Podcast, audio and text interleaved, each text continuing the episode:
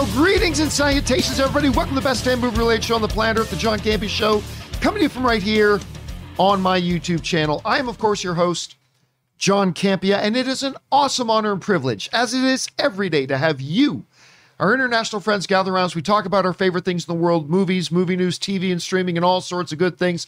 Now, it is Thursday today, or as Erin Cummings refers to it as No Pants Thursdays.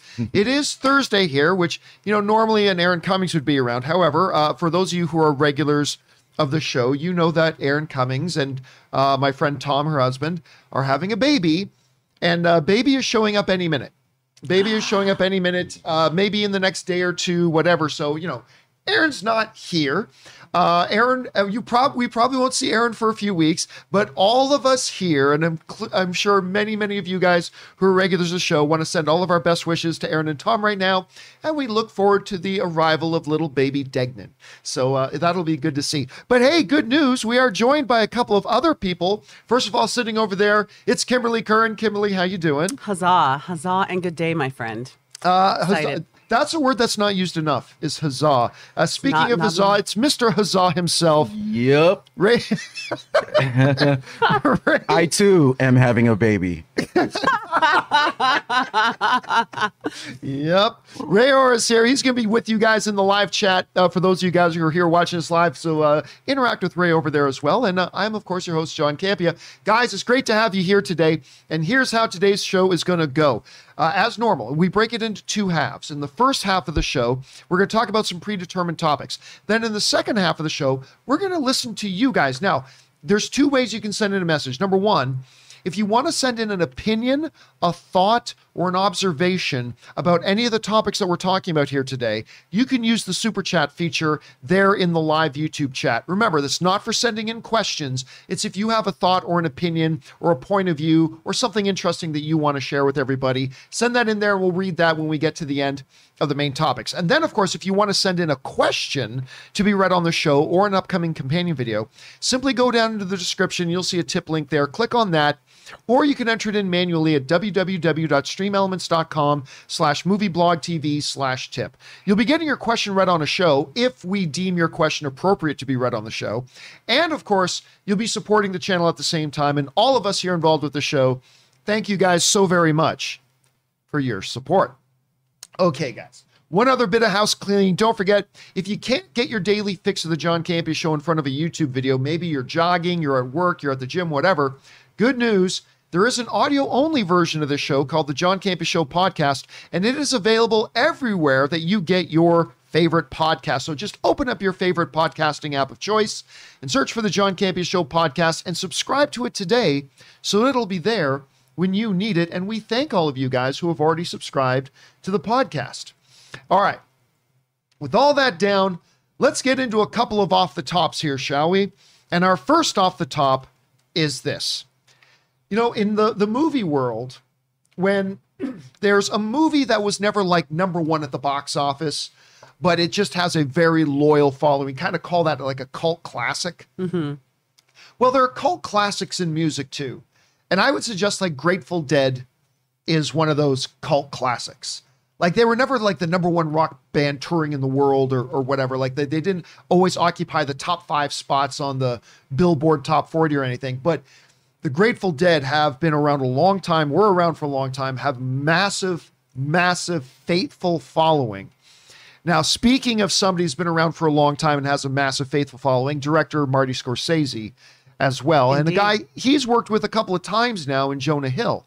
Actually, he directed Jonah Hill to an Academy Award nomination for Wolf of Wall Street. I mean, yeah, that was and that was Jonah Hill's second Academy Award nomination. A lot of people forget that Jonah Hill has two Academy Award nominations, maybe three, unless I'm forgetting about one of them. At any rate, news just came out this morning. Actually, Kim, you were the one who pointed it out to me. That news came out this morning that there's going to be a biopic of the Grateful Dead being directed by Martin Scorsese and starring Jonah Hill as Jerry Garcia. Now, this comes to us from folks of Variety who write the following. Martin Scorsese is making a musical biopic about the Grateful Dead with Jonah Hill set to star as the iconic rock band's frontman Jerry Garcia. The project reunites Scorsese and Hill, who have worked together on The Wolf of Wall Street. Scorsese will direct the still untitled film and will serve as the producer alongside Jonah Hill. Scott Alexander and Larry something, uh, who recently wrote American Crime Story Impeachment, are penning the screenplay. Apple, which has the rights to the group's music catalog, is backing the film. Now, listen, this is interesting too, because Apple is already in the Marty Scorsese game. They're the ones financing his Killers of the Flower Moon movie. That's right. That which your friend is in. Which yeah, well, yes. So, so what it is is that my accountant, I have a great accountant. His name's Josh. If any of y'all need a good accountant, I got a guy for you. His name's Josh. But Josh's wife is one of the stars of the film, so cool. and uh, so there, I got a little bit of a connection with that one there. But yeah, so Apple's already in the game with Marty Scorsese. They are financing that. It's going to be theatrical release, and after theatrical release, then it'll go to Disney Plus or uh, Apple TV Plus. And so it looks like they're staying in that game with them. This is interesting. Now, look, I'm not going to lie to you. I was never a deadhead. Like I was never a Grateful Dead guy. I had a buddy of mine that would they wouldn't travel all over, but whenever they Grateful Dead were within like 200 miles, he would go and would watch. go. And this is back when I was a kid, but they they would go watch Grateful Dead and everything like that. Uh, not been one of my things. Not been one of my things for sure, but I'm going to watch the hell out of this. I am going to watch the hell out of this. Did, were you ever listen to the Grateful Dead? I wouldn't be surprised if you did. Okay, you, have No, it. Okay. Not not a whole lot. Not a whole lot. No, I'm I'm a Led Zeppelin Eagles. I'm an e- definitely Eagles kind of gal.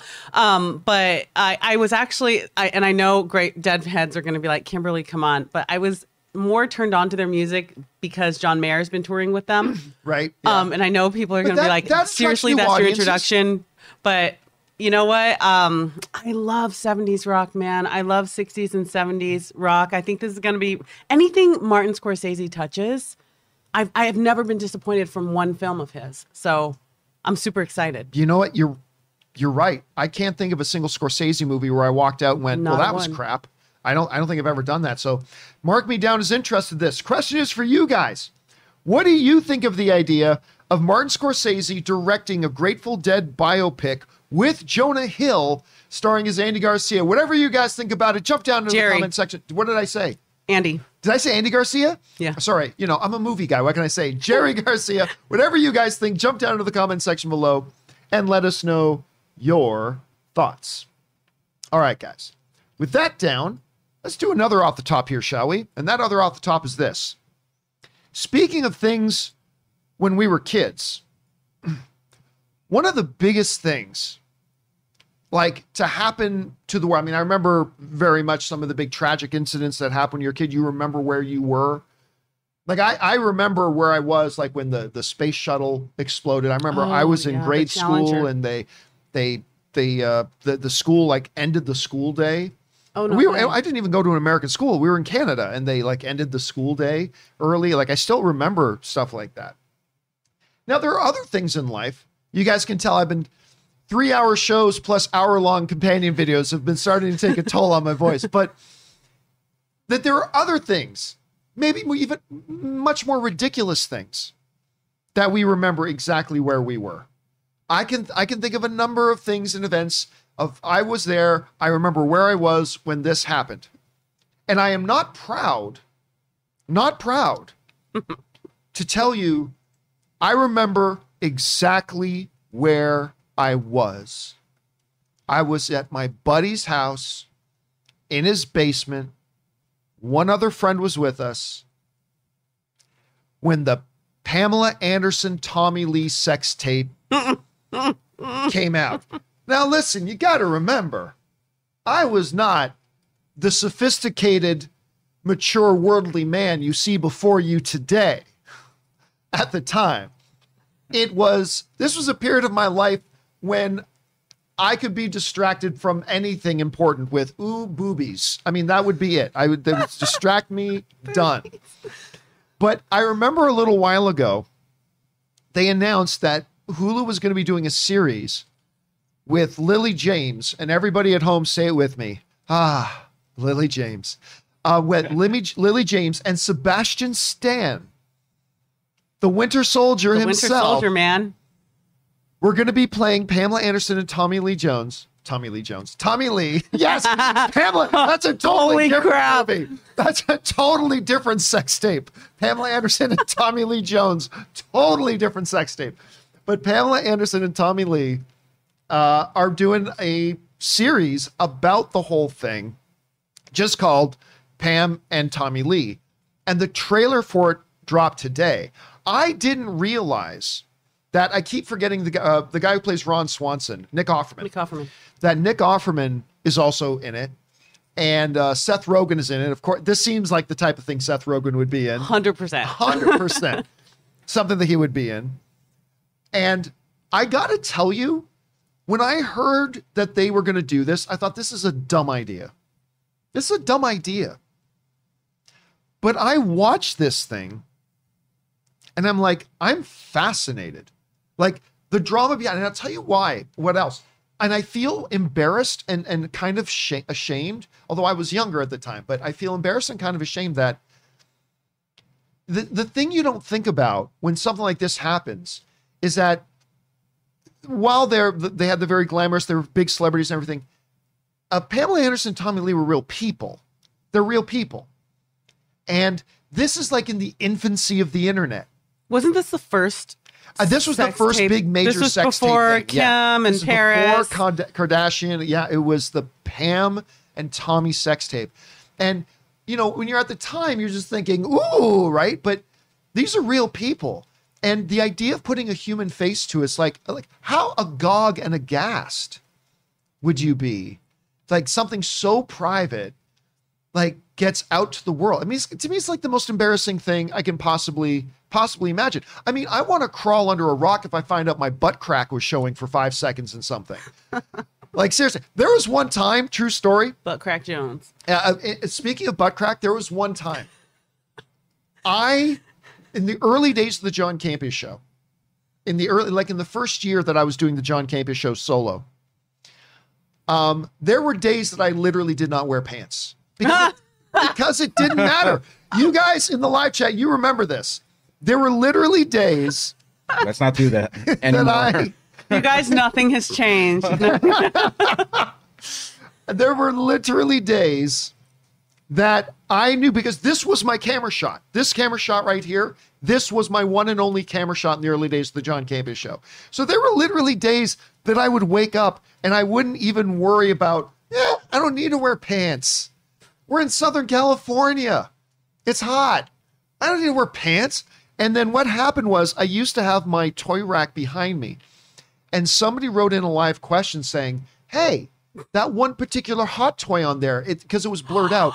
Like, what is that? Oh, I said, glad you asked. And I turned around, not even thinking about it, and I got up, and the world got its first giant gulp of Campea Gitch goodness. Where I just got up and I'm sitting there in my underwear, blah. And of course, yes. of course, it gets screen captured. Yeah, of course. Oh my Oh, god. so it got screen captured. Why wouldn't you? And it got it got sent out on Twitter.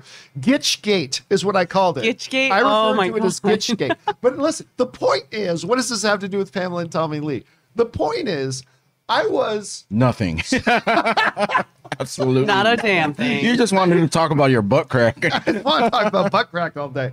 I was mortified. I was mortified. I no- heard. I was just wearing my underwear. I mean, I mean, it's not like I was naked. There wasn't even much crack showing. Did we know what day of the week it was based on the shot? I'm, I'm going to probably guess maybe that's where maybe that's why Erin called it No Pants Thursdays. Maybe it was a Thursday and she was aware of that. I don't know. The point of the story, I meant, did your underwear say Tuesday? no, no, nor did they have my name written on Tuesday's underwear. You know what would have been worse if it said Tuesday slash Wednesday slash Thursday underwear. dot, dot, dot. When I, this is a rabbit hole. When I was in Bible college, um, when you're a college student, you don't have a lot of money. You don't have much money. No. And you save what quarters you have. And we had this one dude, super great guy, but we had this one dude, we realized, hey man, because you know, we walk around the men's dorm kind of in your gitch, whatever. It's like, were you wearing that underwear yesterday? It's like, oh dude, so look, I he would wear it Oh no! No. Don't tell me he turned it inside out. and then he turned it inside Nope. out. He turn it oh inside Oh, out and wear it the next God. day. Nope. Because he got to save on that laundry money, right? No, no. Anyway, getting back to Pamela and Tommy Lee. what the hell were we of the story talking is- about again? is if I am feeling completely, um, if I am feeling like completely embarrassed and humiliated and shocked, just the fact that I got seen in my underwear. Imagine having a video go out to the world when it wasn't, oh, it's just another day, another news, water is wet. This was before anything like this had ever happened before. And you're now out there when the world probably already has a perception of you and and Pamela Anderson's talked about this. Like, unfortunately, like her role on Baywatch and stuff like that, people had a certain perception of her, right? And then having a sex tape come out probably didn't help. But I'm telling you, I'm watching this trailer and I'm thinking the drama of this seems amazing. So I thought the trailer was incredible. I thought the trailer was really good. I didn't have a lot of interest in this series before. This trailer made me really interested in this series. And again, it's ah Lily James, and seeing Sebastian playing Tommy Lee is going to be crazy. Did you have a chance to see this trailer? I did, I did, and I remember seeing the first look um, months ago and going, Lily James as Pamela Anderson. That's not. Oh my gosh, Exactly. she I looks did- I just like thought. her. Yep. Just like her, but it's so funny because you've got Seth Rogen and Nick Offerman. Like it's it's such a fun fun gang of people. But the funny thing was when I saw the trailer, that's the first thing I thought of was how these are people and how just because that was her persona of Right. like the sexy bombshell, it doesn't necessarily mean you have access to every part of my life. And just I forgot I I I mean, I was what Young. 11 10 or 11, I don't even remember um, when that happened. And I remember thinking, um, I didn't know, but was my thought? I didn't realize that the tape was stolen Right. instead of leaked. It's not like you had a publicist going, look, you know, you're not hot right now. Let me just leak this, get you a little bit more attention. It was like stolen from his house or something. Something like that. Yeah. But like, what a violation! And just because your persona is blonde hair, big boobs, doesn't mean that you want to be out there like that. And so I actually feel pretty pretty bad for him. And she's got two sons now, so it's kind of like, what do you what do you do when you see a trailer of your mom and dad's yeah. sex life? I, Yeah. Yikes! Yikes! Yikes! But uh, I, I, I'm glad the story. You know what? If for no other reason, I'm glad the story's being told because I think it's going to tell that side of the story that we never really thought about. Right. So I think this looks great. Question is for you guys: Did you have a chance to see the trailer for Pam and Tommy? I thought it looked fantastic. I cannot wait to see this thing. What did you guys think about it? Whatever it is, jump down into the comment section below and let us know your thoughts. All right, guys. With that down, let's do uh, one more thing off the top here, shall we? And that is this. Uh, speaking of water is wet, uh, everybody who watches this show knows I am a Disney fan. I, I I like the MCU a lot. I like their Star Wars movies, Rise of Skywalker notwithstanding. Um, I I like I love Pixar. I like most Disney films. I'm a big Disney Plus subscriber. I like Disney. I like Disney very much. I'm not a fan of their new CEO, Bob Chapek. No, I, I yeah, I don't know if you knew that or not. not a big fan of the CEO of Disney, Bob Chapek. Now I cheer for him. I'm I'm Team Chapek. I'll wave the Bob Chapek flag. I mean, he's the CEO there, so I hope he does a good job. I hope he turns things around. I hope he becomes the best CEO they've ever had, and I'll be cheering for him to do that. But I don't think he's done a very good job up till now, and I'm not the only one.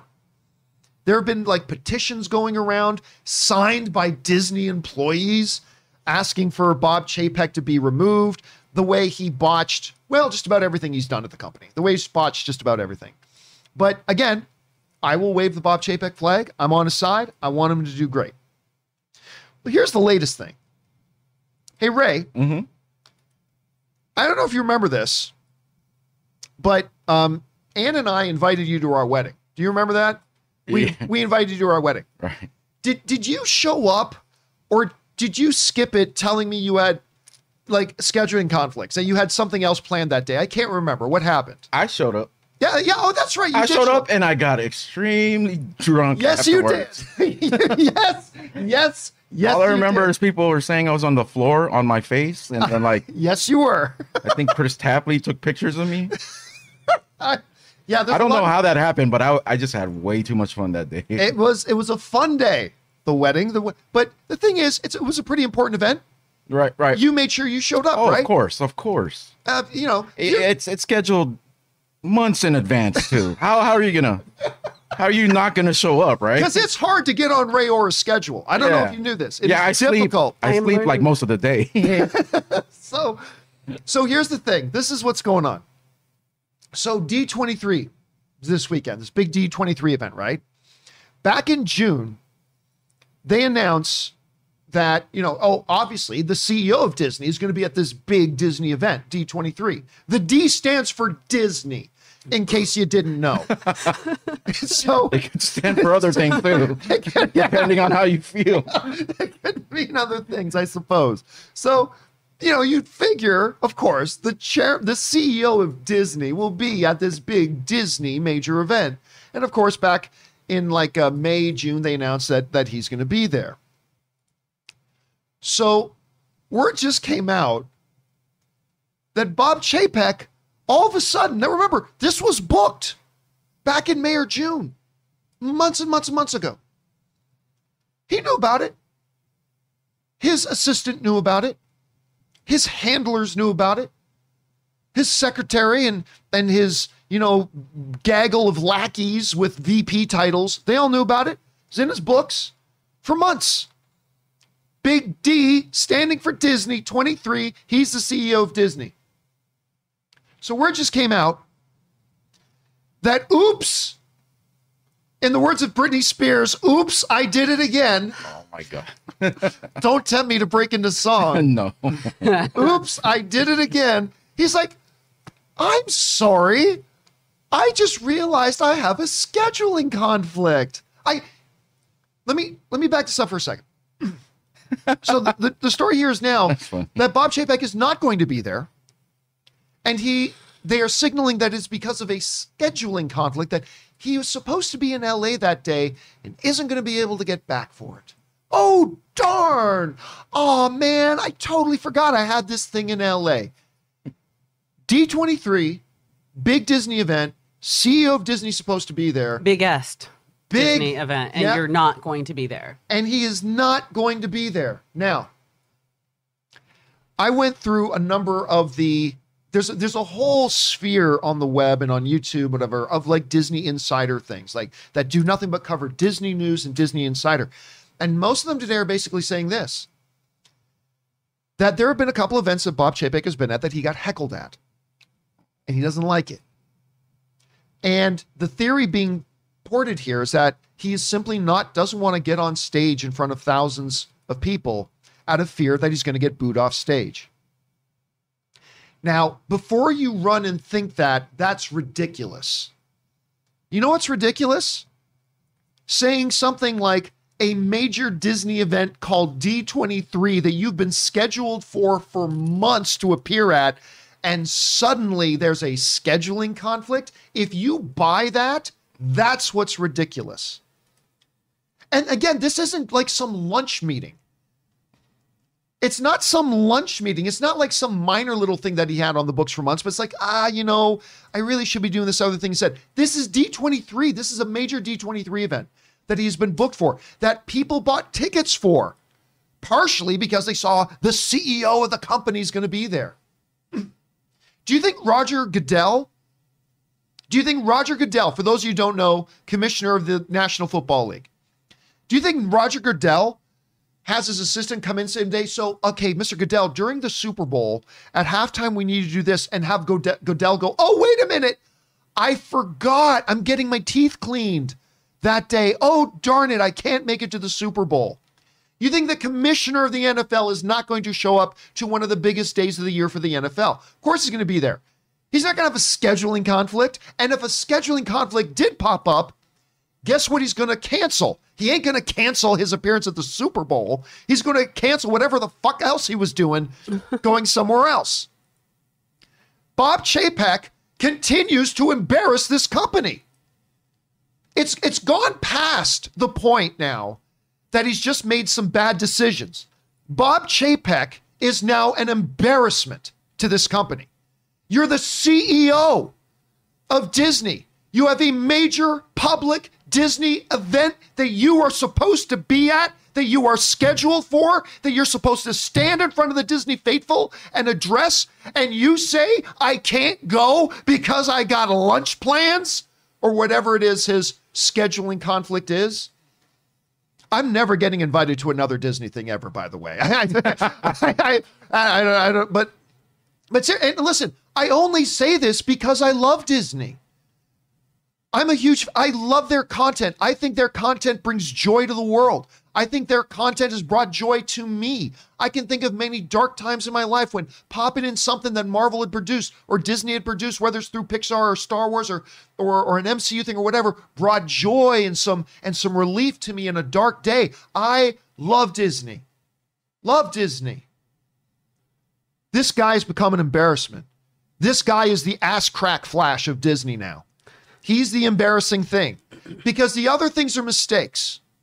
The other things are mistakes. How he botched the um, the whole day and date release thing with Pixar that turned off all the Pixar employees.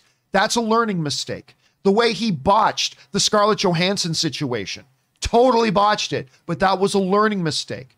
This is an embarrassment. This is Roger Goodell not showing up at the Super Bowl. All right, that's what this is.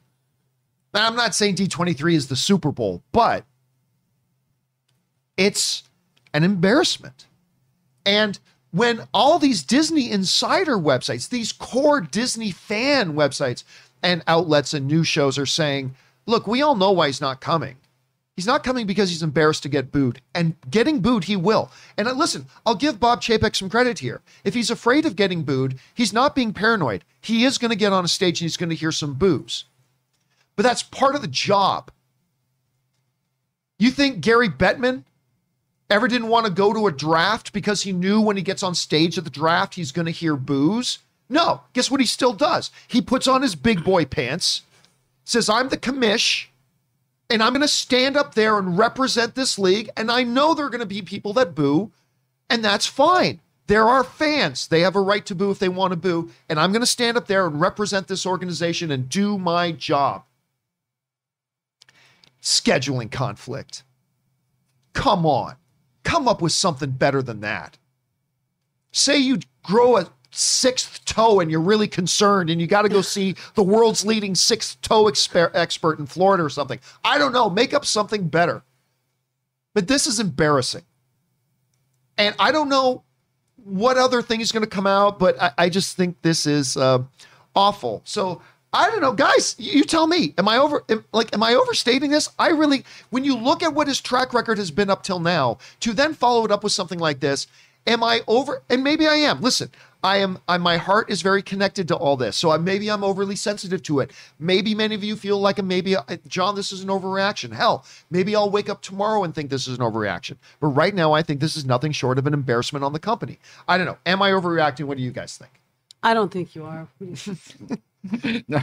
When is D23? It's, it's this weekend, I think. It's this weekend? I think this it's called well, yeah, yeah, Destination D23, I believe is this weekend. I believe. The only thing I'm thinking is how all the other or events have been this year, like the D plus or uh, Disney Plus Day. Yeah, Disney Plus Day. Yeah. The DC fandom. What if D23 doesn't have anything this year? Like, if you look at the Disney Plus Day, there wasn't much to show. I mean, what if they really don't have a good event this year. Then, Maybe Chapek is trying to tell us lunch is better than D23 lunch, this year. And sometimes lunch is better than, anything, it de- depending on what he's eating. But I know? mean, that would that would only to me make it even more imperative. Like if that was the case, Listen, I'm sure they've got a great presentation lined up. But if that was the case, it would make it even more important that the CEO be there to give something to it. But here's the thing, and again, it goes back. There's no rule written anywhere that says the CEO of Disney has to show up to world premiere of Disney films. But I'm sorry, every single. Oh, I'm going to put the camera on you guys for a second because I'm going to grab some. I'm going to grab some. Where are your pants? don't, don't tell people that. It's a secret. All right. So listen, I go to a lot of premieres. I go to a lot of premieres uh, for a lot of different studios. This right here, Uh, this is only my Disney pile. Holy crap. This is my Disney pile for all the world premieres, right? So there's that one. Uh, there's uh, there is that was that one going to show it Hell there? yeah, There's the the- flex, there's baby. my Flex that it. one. Oh, big flex here. There's, there's, there's, uh, my Mom, buddy, my Dad's good friend Shang flexing Chi. Uh, another one, another one. I really like this uh, Wreck-It Ralph one. This one was pretty good. Anyway, tons, tons of these things. How did this one get in here? This one is not a Disney one. Let me get rid of that one. That shouldn't be in this pile. Um, anyway, so by the way, Terminal, Margot Robbie, uh, Michael, um, Mike Smith. Myers, Simon Pegg, cool little film. There's only I one good terminal movie, and that's with Tom Hanks. Oh, don't even get me started on that. Me, that's Anne and I's favorite movie ever. It is, Anne loves that movie. It's we great. love Terminal. If and I hate it. so, okay, the, the point of all that is this: of all those premieres I've been to, just the Disney ones, I can't think of one that Bob Iger wasn't there. I can't think of one that maybe there might have been one that, and I just for, forgot. I, I mean, I'm- that's that's totally possible. I'm not saying here for a fact that Bob Iger 100% showed up at every single one. I'm just saying I can't recall one personally that I was at that Bob Iger was not there. It is a big Disney event when one of their big motion pictures is premiering. And it's important that he shows up, right? And I don't know if I can find this one now because it's probably all lost. There's one. Is this the other one? Yeah, okay. So these are all tangled up. But here's the thing. Bob Iger was always there because it's Disney. It's a big event for us. This is important. Not only do I need to put my face there because I'm the CEO of the company, but I want to show my support for our filmmakers and creators and executives and, and, and administrative people who've poured their blood, sweat, and tears into making this hundreds of hundreds of millions of dollars movie, making billions of dollars in revenue for us. I need to show up here not just to be the face of the company, I need to be here to publicly show my support for these people because I'm the boss. Can't think of one that Big Papa Iger wasn't at. These are two movies that I've been to. These are two premieres that I've been to, and I'm sure, yeah, there it goes. These are two premieres that I've been to since Bob Chapek became CEO. The Dixit didn't bother to show up to either of them. He didn't bother to show up. Not only abdicating his responsibility to be the face of the company at a major company event like that, but also utterly failing to show support, to show that he's got their backs, to be there for, to visibly be a representation to his filmmakers, creators, and administrators who poured years of their lives into making this product for his company, and he can't be bothered to show up. He can't be bothered to show up. And now you got this D23 event that they already publicly said he was going to be at. They told the Disney faithful he was going to be there. They told him all that. He knew it. Oh, I forgot I got something else that day. Oh, I forgot. I, I, I got I got a lunch. Got an important meeting.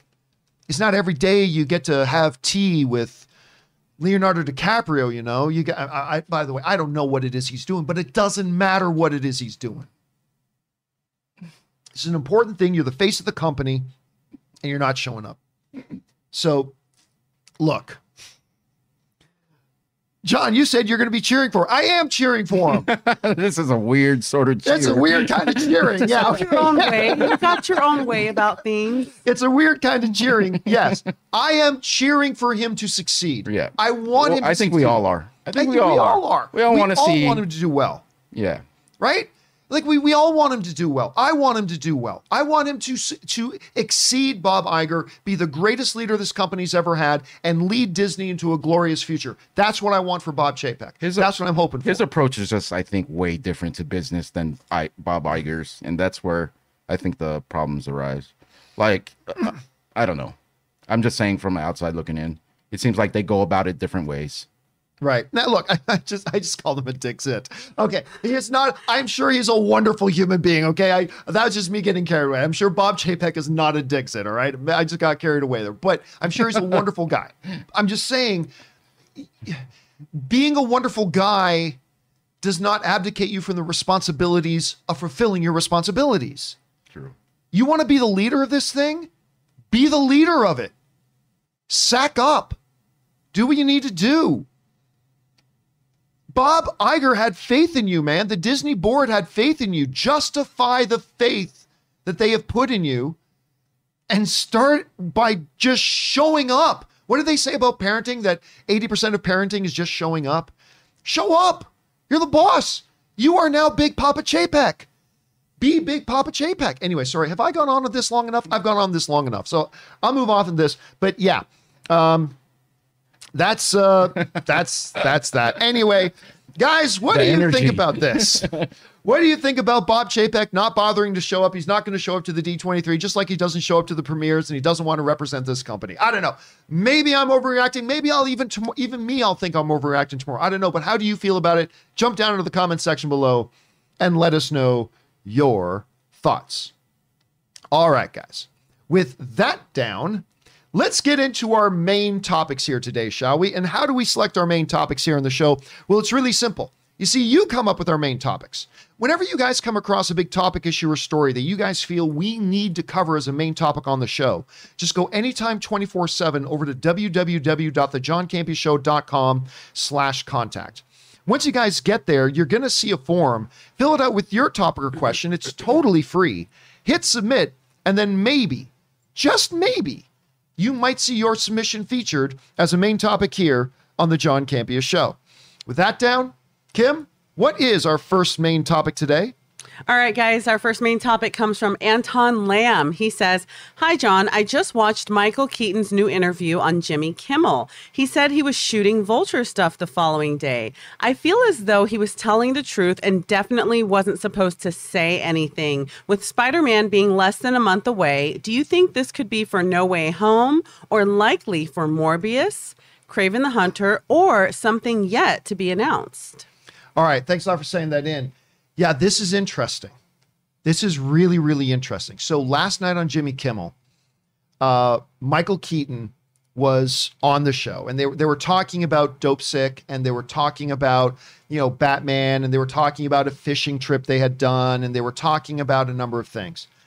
And right at the end of the video, right at the end of the interview, something really interesting happened. Now, this comes us from the folks over at Screen Rant who write the following Appearing on Jimmy Kimmel Live to promote his new Hulu show, Dopesick, the conversation naturally pivoted to his upcoming DC and Marvel projects.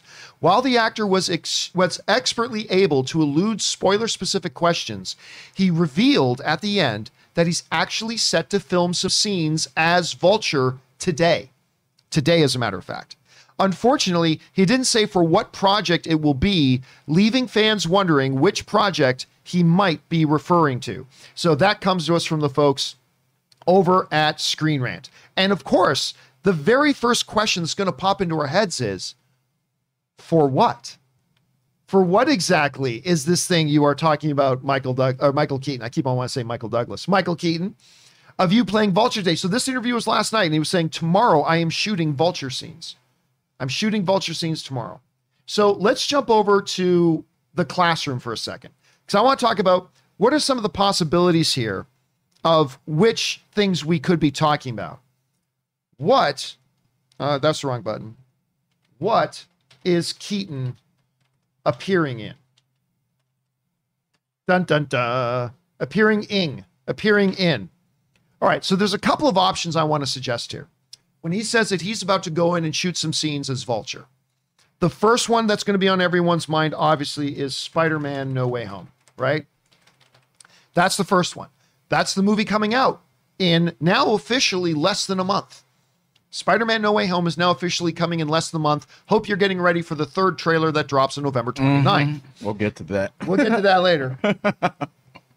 so there's that. Now, a lot of people are, are, are thinking it might be that because, well, there's going to be the Sinister Six in the movie and we need a couple more villains. Well, number one, nobody ever said the Sinister Six was going to be in this movie. I'm going to guess that no. Uh, I'm going to guess no.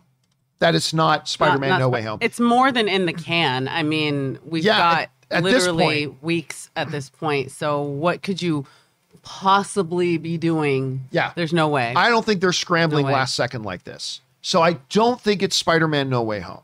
All right. But that is a possibility. So we're going to keep that up there. The other possibility is Morbius. I mean, that one's not coming out. I mean, it's still coming out soon, but it's not coming out that soon. We know he's in the movie, right? We know he's in the movie. It's definitely I mean, it's still it's getting a little bit late, but you're still within a time frame that you could be doing some pickup shots and doing some things like that. So with Morbius, I'm going to say maybe. Maybe it's Morbius that he's doing. Don't know for sure, but maybe. So that's one. Another option, which is actually the one that I think is most likely, that is this Doctor Strange 2. I think he's shooting for Doctor Strange too. Really? And I'll, t- I'll tell you why. I'll tell you why.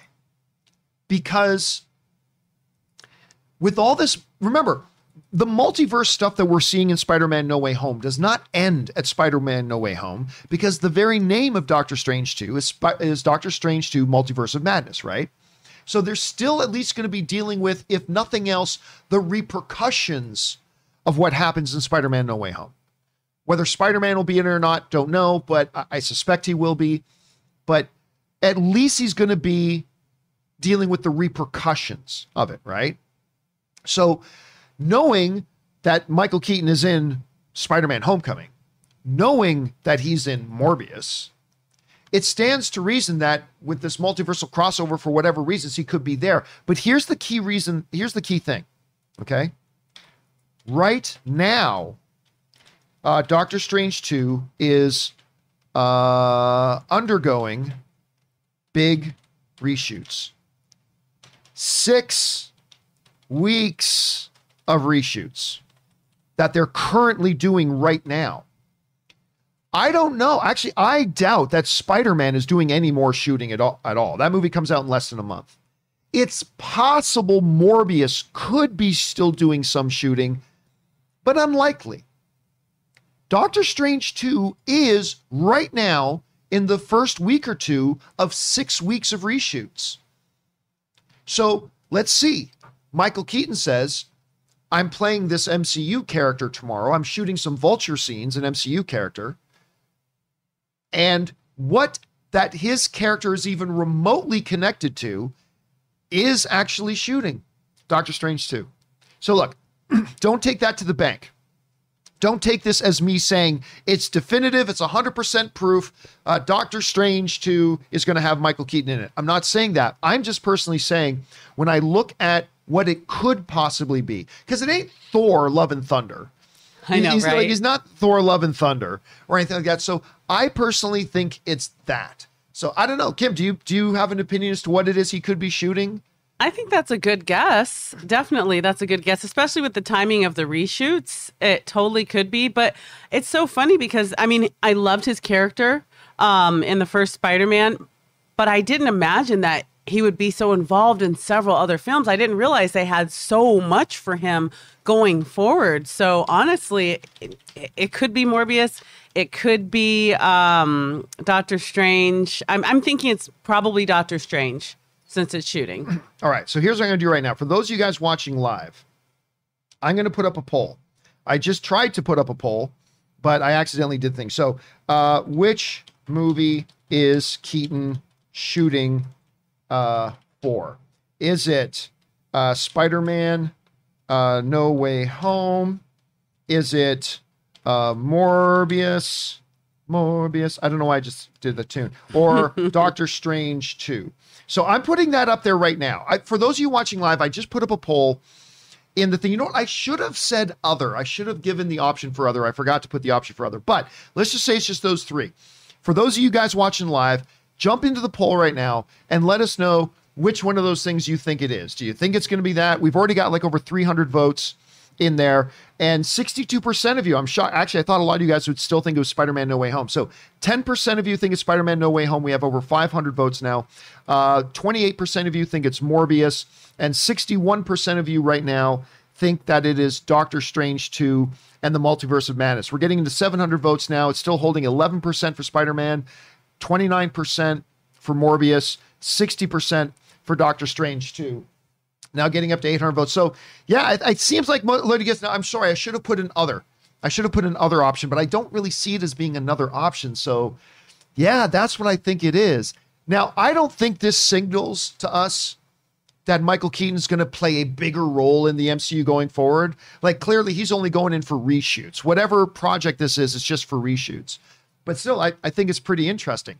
Question is for you guys What do you think about this? That Michael Keaton says today, as we speak, he is somewhere on a stage playing Vulture in an MCU project right now. Which one is it? Spider Man reshoots, Morbius reshoots, Doctor Strange reshoots? Hell, maybe it's his own Vulture spin off movie, which we would have heard about that. But whatever you guys think about it, jump down into the comments section below and let us know your thoughts. Okay, guys, with that down, let's move on into main topic number two. Kim, what is our second main topic today? All right, this is coming from Darren M. Good morning, John and crew. I've been dying to see Ghostbusters Afterlife for over a year since it's been delayed a bunch of times. I honestly thought it could be a billion dollar film, and I even asked you about it on your show, and you said it was too late to make a billion. You might have just been right just read on Deadline that the movie is only going to make like 30 to 35 million opening weekend. You said the movie was really good, so why do you think it's not going to do better? All right, thanks a lot for saying that in. Yeah, so I we did see Erin Cummings and I saw Ghostbusters Afterlife. We didn't know we were going to see it, but we were at CinemaCon a couple of weeks ago. Ivan Reitman, the director of the original Ghostbuster films, and his son Jason Reitman, who's a terrific director in his own right and directed the new Ghostbusters, came out on stage to talk about the film. It's like, cool, cool, cool. And then they said, and now we're going to show you the movie. And like everybody in the theater was like, what, wait, what? And they showed us Ghostbusters Afterlife. It's great. The movie's great. It's really fun. You and Erin were beaming Yeah. when you were talking about it. Yeah. I you were making me I mean, I already want to see it, but you guys, your reaction after you saw it made me be like, "Oh my gosh, this must have been incredible." And Erin liked it even more than I did. I mean, she liked it even more than I did. And I had a very good time. Like, do I think it's as good as the original Ghostbusters film? No, I don't think it's as good as the original Ghostbusters, but it's really charming. And it's it's far better. It's it's a good balance of nostalgia with something new brought to it as well. And so for me, it quite worked. The ending of the third act got a little shaky for me, but Erin loved the ending of the third act, so there's that. But it does bring up an issue of how much it's going to make. Is the audience wanting to go back to see another Ghostbusters film? And I remember when they announced this, um, who was it that wrote in the question again? What was their name? That was Uh, Darren M. Darren M. When when they announced the movie, I, I do remember like having a discussion on the show, a bunch of people writing and saying, John, you don't know anything, man. This is gonna make a billion dollars. Or this is gonna make eight hundred million dollars. And I said, Well, I hope it does, but I mean, it's kind of like the same thing with the Matrix. It might be too late to be a big success yeah. to like sorry to be a massively big success. I don't know and you know the, the fact of the matter is the 2016 ghostbusters while i thought it had its merits the 2016 ghostbusters turned a lot of people off. And maybe there's still a bad taste in some of the audience's mouth about that. Personally i still think it's just been way too long. You know the excitement you know now we've got dan Aykroyd and uh, ernie hudson and bill murray going around on the circuit tour now basically revealing to the world that they're in the movie. I know. I was like, "Oh, thanks." I, I I was surprised. I was surprised that they actually. I mean, I saw the movie, so I knew they were in it. But seeing them actually go out on the press circuit and talking about, it, I was like, really? You're revealing that part because that. I mean, it's not like Andrew and Toby showing up in. Like that's not going to sell all the tickets. Yeah. I would get it if that was going to sell all the tickets, but it's not. So 35, 30 to 35 million. Uh, by the way, look, this comes to us from the folks over at JoBlo who write the following. It has been a long time coming, but Ghostbusters Afterlife is finally ready to bust on some ghosts after dealing with delays due to the COVID 19 pandemic. Sony Pictures moved the film around to ensure a proper theatrical release, and now that has finally arrived. Box office tracking has weighed in on how much the movie is going to make out of the gate. Per deadline, Ghostbusters Afterlife is tracking towards a 30 to 35 million dollar opening at the box office this weekend. Sony Pictures is being more conservative with a 27 to 28 million dollar estimate, but it's clear the studio is looking at the long-term haul more than just this opening weekend. So there's a couple of interesting things here. Number one, Sony was smart enough to keep the budget for this relatively small for a blockbuster. I believe the shooting budget on this movie was $75 million. And that for a big tentpole movie, that's that's considered a pretty reasonable budget. It's more money than I will ever see in my life, but for a movie like Ghostbusters, it's considered to be one of the more reasonable price things. So they kept the cost relatively down. The other thing is this is that they're banking, and this is what JoBlo was alluding to. Sony is banking that audiences will like it, and then the second weekend is I always I never know when Thanksgiving is here because I'm Canadian, but next weekend is Thanksgiving weekend, right? It is. Okay. So they're banking that audiences are going to go see it this weekend and they're going to rave about it. That the audiences will like it and rave about it. And then that leads into a second weekend that's a holiday weekend and they're hoping they're going to have really strong legs going into the second weekend. And I hope they're right because I think this is a really good, charming little film, and I hope it does well. But I'm not surprised by this $30 million projection. And I'll tell you why I'm not surprised by it. And actually, I should probably jump back. I won't go into the Campea classroom for it again, but there's a couple of reasons why I think I'm not surprised that it's only projected to make like 30, 25, 35, whatever on opening weekend. Number one is I just think it's been too long. I don't think there is as a beloved nostalgia for Ghostbusters as maybe other people think there is. And I've been saying that for a long time. So I'm not surprised because of that. Second, I'm not surprised of the low projections because, again, as we already just mentioned, the 2016 Ghostbusters is, even though I think it has its merits, a lot of people, it left a bad taste for the Ghostbusters name in their mouth mm-hmm. with the 2016 one. But thirdly, this movie was not delayed once. This movie's been delayed four times. Listen yeah. to this. So, Ghostbusters Afterlife was originally scheduled to be released in the US on July 10th of last year. July 10th, 2020. A year and what? Four months ago. Jeez Louise. A year and four months ago is when this movie was supposed to be in theaters. It was done, it was in the can. So people were kind of ramping up for it. Oh, then they heard it was delayed. And of course it was delayed, the pandemic. So then it got bumped to March 5th. Then it got bumped to October 21st, 2020. Um, then it got bumped to June 11th. And then ultimately landed on November, I believe November 19th. Or uh, is it November 19th? Yeah, November 19th which was when Maverick was supposed to come out. I think Top Gun Maverick was supposed to come out on November 19th. Right. Yeah. yeah. Yeah, yeah, By the way, they showed us like, I think 13, 15 so minutes hyped. of Maverick so at hyped. CinemaCon. it looks way better than I thought it would. Oh my God, really? it looks good. See, I am very, very excited for Top Gun Maverick. The stuff they showed us was incredible. But that aside, so when you look at the fact that it's this is a franchise that is long in the tooth and I don't think is as held on to as much as some people think. The fact that I think Ghostbusters 2016 might be leaving a bad taste in people's mouths, yeah. and the fact that this is a movie that has been bumped four times. No fault of their own, the pandemic, but it has been bumped four times.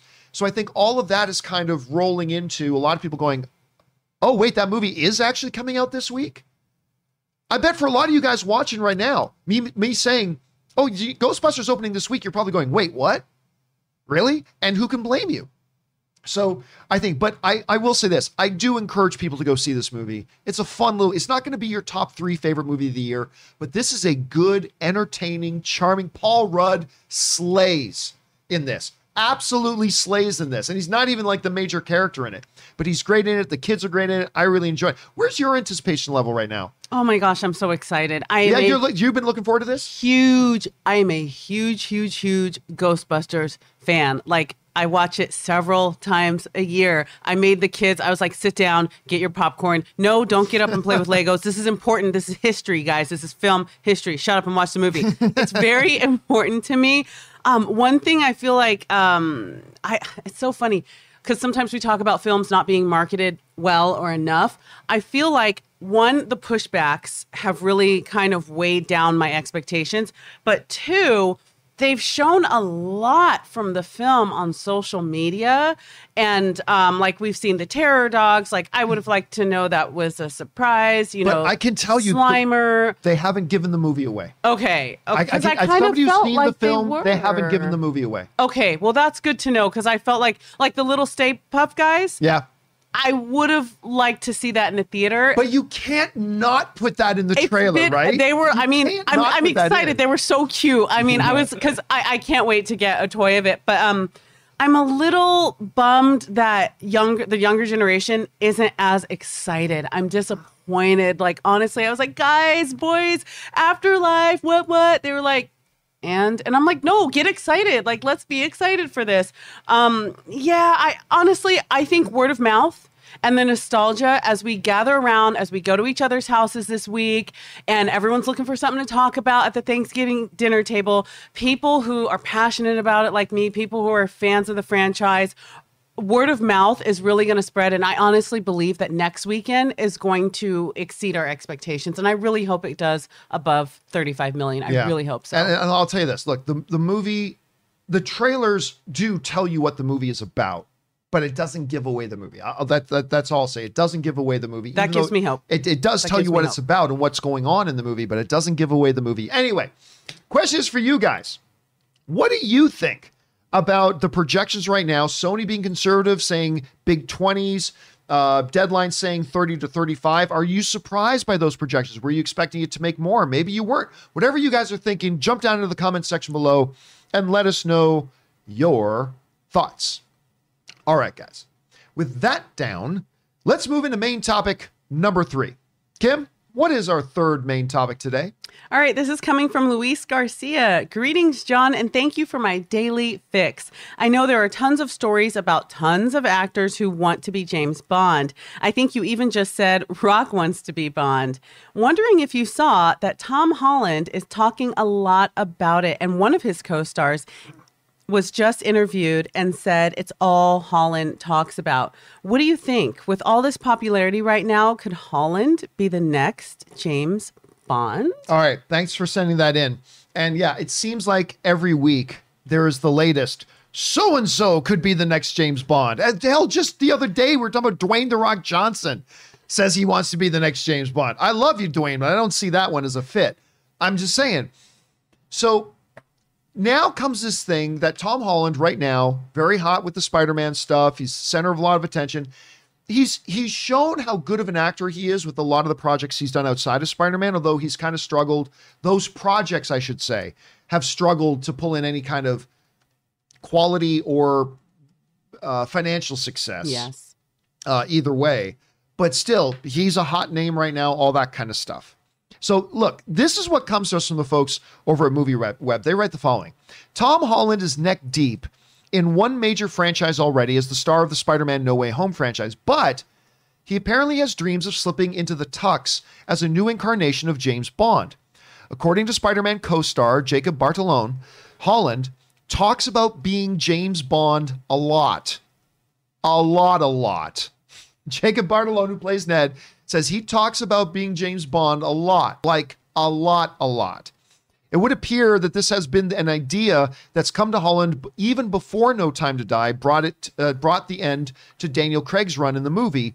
And if he's still talking about it frequently, he must be very interested. The actor previously said he wanted to play that role as a British cinema lover in a previous interview with Variety. Evidently, he's been talking about it to his friends as well. All right. Now, normally on a show like this, we don't like actor wants a role. Yeah. Not not a big headline normally. Like when Yeah. when something is far in left field as Dwayne the Rock Johnson, the biggest movie star in the world, we'll talk about that. Why would I bother paying much attention to this? There's actually a reason. There's actually a reason. So Tom Holland comes out says he wants to bet his his co-stars saying this is all he talks about. He's talking about all the time that he's going to be Bond, blah blah blah. The only reason I bring it up is because of this. A couple of weeks ago, maybe a month or more ago. Now I get people telling me stuff and sending me stuff all the time. 99% of it is BS and nonsense, right? Every once in a while, it's a real thing, and I later find out it was real. But 99% of the time, it's BS and whatever. A number of weeks ago, I had somebody tell me, now, somebody relatively connected, that Tom Holland's rep. Now, Tom Holland is represented by the William Morrison Network. He's represented by WME, one of the biggest, you know, agencies in Hollywood, right? And specifically, his agent is a guy by the name of Andrew Dunlap, is his agent's name. At least one of his main agents is Andrew Dunlap. So I had somebody tell me a couple weeks ago, and they basically say this Dunlap is going around pushing hard for Tom Holland as Bond. So I instantly instantly dismissed it because that sounds ridiculous. I mean, everybody's trying to be Bond. So, but I listen. I everybody who watches the show knows I love Tom Holland. I think this dude is aces. This guy is going to have an Oscar on his mantle before his career is over. I think he's great. I find him charming, entertaining. He's got he's the whole package. But he's also a bit smaller in stature. I I don't know that I could ever see him as a James Bond. I don't know. I don't know, maybe. Hey, listen, Michael Keaton played Batman, right? I'm sure if, if we today somebody said, Hey, what do you think about Michael Keaton as Batman? We'd probably maybe I'd say well, it's a little small in stature to be Batman, but he's some people's favorite Batman now, right? We were just talking about him. But uh, this thing comes across that, hey, you know, uh, Dunlap is going around pushing for Tom Holland as as James Bond, and I instantly dismissed it. And and even right now, I don't know that there's any validity to that whatsoever. I only bring it up that it was one of these many things that get told told to me every day. I only bring it up because this article came out. And because Jacob Batalon is now saying, you know, it's all he talks about. He talks about a lot, like a lot, a lot. And it's just when I read that, I I remember. So I went back into my email and checked it out. I just remember somebody saying that. And again, the two things could be completely disconnected. I still don't believe there's any validity to that his agent is going around knocking on doors trying to get people to sign up Tom Holland as the next James Bond. I'm not saying there's any validity to that whatsoever. Okay. I just thought it was kind of interesting. So let me ask both of you guys. Right, I'll start with you. Oh, I, man. no, seriously, seriously. Okay. no. Can you see Tom? Could you see Tom? Like, I know you like Tom Holland too. Could you I- see him as James Bond? First of all, I just want to make it clear that I've never seen any of the Bond movies. I, it's just not my thing. So I have no right to give my opinion on this, no matter what. But um, no, I I can't see him as as that. Looking at all the previous Bonds, no, I don't see him as uh, playing that role. Kim, what about you? You think you could see him as James Bond? Only if, Only if. only if they were really shifting the model for the story into James Bond's first year. Oh, kind of like a, a new origins, like a year one, like a Batman year one Yes, for James Bond. a year one, showing up, meeting M for the first time, um, his first year, meeting his whole team, getting used to it, and by the end of the movie, you know, him really finding himself as the legendary badass that we know him as. And that would make a really interesting story.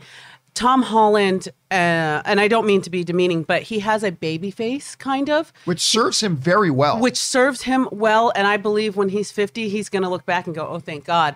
But he really is that kind of guy that when he gets into his 40s, he could easily play somebody in his late late 20s. 20s, Yeah. early 30s. Totally. So I think if that's the direction they're going in, you know what? Let's do it. Get a little bit more jacked up, you know, um, for his body. He's my height. He's 5'8". Um, but that's the only possible way I can see him as Bond is James Bond Origins first year. I just got hired. This is my story. All right, guys, questions for you. What do you think about this? Apparently, Tom Holland really wants to be Bond. I mean, I, I, what actor in Hollywood wouldn't want to be Bond? It's got to be one of those dream roles. But I don't know. Do you think there could be anything to it? Could you see Tom Holland as James Bond? I don't know. Maybe, maybe like, hey, if Keaton can be Batman, whatever you guys think, jump down to the comment section below and let us know your thoughts. Okay, guys. With that down, let's now move into main topic number four. Kim, What is our fourth main topic today? All right, Joseph O'Brien says, I know you say all the time that you have to take an actor saying amazing things about an upcoming movie they have with a grain of salt because they directly stand to benefit from the movie doing well. Tom Holland, though, just went pretty far with it, saying that No Way Home isn't just great, but the most cinematic superhero film of all time. These are big words. What do you make of them?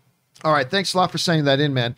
And yeah, look, we do talk about this a lot. Like, never get too carried away about an actor in an upcoming movie who personally stands to financially gain if the movie does well, saying, This new movie I'm in is fantastic. Well, I mean, of course they're gonna. If I was selling you right now, I don't know what what where can I pull out of nowhere? Let me grab this. This is a this, this is Shang Chi pop apparently. Okay. I, oh, actually, I got this at the premiere. I'm about to give this away to a to a friend of mine as a gift. Oh, That's why I have it out. But so the Shang Chi. Let's say I made this. Let's say I made this. Okay, I made this thing, and I'm going to make money if I sell this thing. I'm going to make big money if I sell this thing. So if I get on and say, "Hey guys, I, I'm making these Shang Chi figures," and I can tell you, these are the greatest figures ever created. The people at Hot Toys, they weep in their sleep knowing that I am making such a superior product. Men around the country will spontaneously orgasm at the mere touch. The mere touch. Oh my God, what's that Lonely Island song? Jizz in my pants. You're going to see the John Campea made made figures and jizz in my pants. That's what's going to happen. These are the greatest things. Well, of course I'm going to say that. Of course I'm going to say that. It's my product. I'm going to make money if you buy them. So of course I'm going to say this is the greatest thing of all time. This is the greatest thing ever. So of course I'm going to say that. Tom Holland's come out and say, "Ah, oh, Spider-Man's going to be." And listen, Tom Holland has been talking about these this movie a lot. He's been talking about it in very glowing terms. Of course, he is. He's starring in the movie. But he's just went pretty far. The, the person who wrote in the question is right. He just went pretty far with it. This comes to us, Tom Holland's direct quote. Speaking about Spider Man No Way Home, this movie exceeds expectations in every way possible. This is the most cinematic. Marty Scorsese's ears are popping up somewhere in the world right now. That's not cinema. Or he's turning red. This, or he's turning red. This is the most cinematic theatrical superhero movie that has ever been made. And I'm proud to say that Sony and Marvel, of course, he's in business with Sony and Marvel. I'm proud to say that Sony and Marvel have pulled off the impossible. This movie exceeds expectations in every way possible. This is the most cinematic theatrical superhero movie that has ever been made. And I'm proud to say that Sony and Marvel have pulled off the impossible. All right. So this comes to us from the star of that movie, who directly stands to benefit financially from the success of the movie. You got to keep that in mind. But look, I do maybe naively, maybe naively, but I tend to pay a little bit of attention when the actors go really far. Like when when Harrison Ford, who has done it all, and he, he knows how to promote a film, whatever. But when Harris, if Harrison Ford comes out and says, This is the greatest movie I've ever been in. Like if, if Ford had a new movie coming out tomorrow called, you know, The Adventures of Wood. I'm just making it up. The Adventures of Wood. you can carve it, you can burn it. There's so much you can do with wood.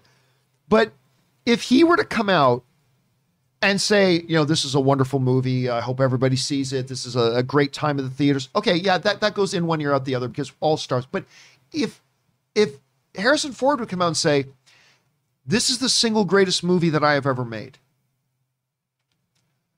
yeah, man. I maybe I'm naive, but I would probably pause and go, wait, wait, what? Because that's a big claim, Harrison. You're Han Solo. You're Indiana Jones. You're the witness. Well, you're not the witness, but you're in the witness. you're the president in Air Force One. I, I was mean, come say, on. get off my plane. Yeah. You had replicants hunting you. The brightest candles burn out the fastest, Blade Runner boy. I mean, and this so so that now look, Tom Holland has not had the career, obviously, of a Harrison Ford.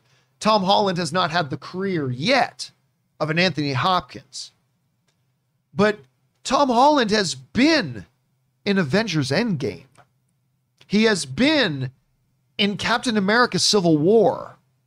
He's already been a part of cinematic history. Like, yeah, yeah. He's been a part of all that. Yeah. But it's, on top of all that, he has seen Logan and he has seen Man of Steel. See, I got you, Henry. I got you. He's seen Man of Steel. To come out and say that I'm very proud of this movie, that's great. To say this movie exceeds expectations, great. But for him to say this is the most cinematic comic book movie of all time. Now, granted, he didn't say this is the greatest comic book movie of all time. We'll, we'll cut him some slack on that. It's not like he comes, this is the greatest comic book movie ever. He didn't say that. But these are big, bold words. Big, bold words that lead me to believe that obviously they edited out Toby and Andrew out of the trailer. A tra- another trailer, which is coming on November 29th. by here we go. Here we go. But it also suggests to me there's a lot they're holding back. Remember the other day when I was saying, with Doctor Strange looking up at the rips in the sky and saying, they're all coming and I can't stop it. And I said, well, now wait a minute. I'm not saying this is going to happen. I'm not saying this is going to happen. I'm just saying this puts some options on the table. Hell, I am not going to fall out of my chair with shock if Wesley Snipes doesn't drop to the ground and stand up his Blade. I am not going to fall out of my chair if Halle Berry sails down out of the lightning as Storm. I, am I'm, again, I am not saying that's going to happen. I'm just saying these are all wild possibilities on the table. And with Tom Holland constantly running that mouth of his, that glorious, wonderful, money making mouth, and saying like this stuff and keep saying this is going to exceed every expectation. This is going to blow you away, blah, blah.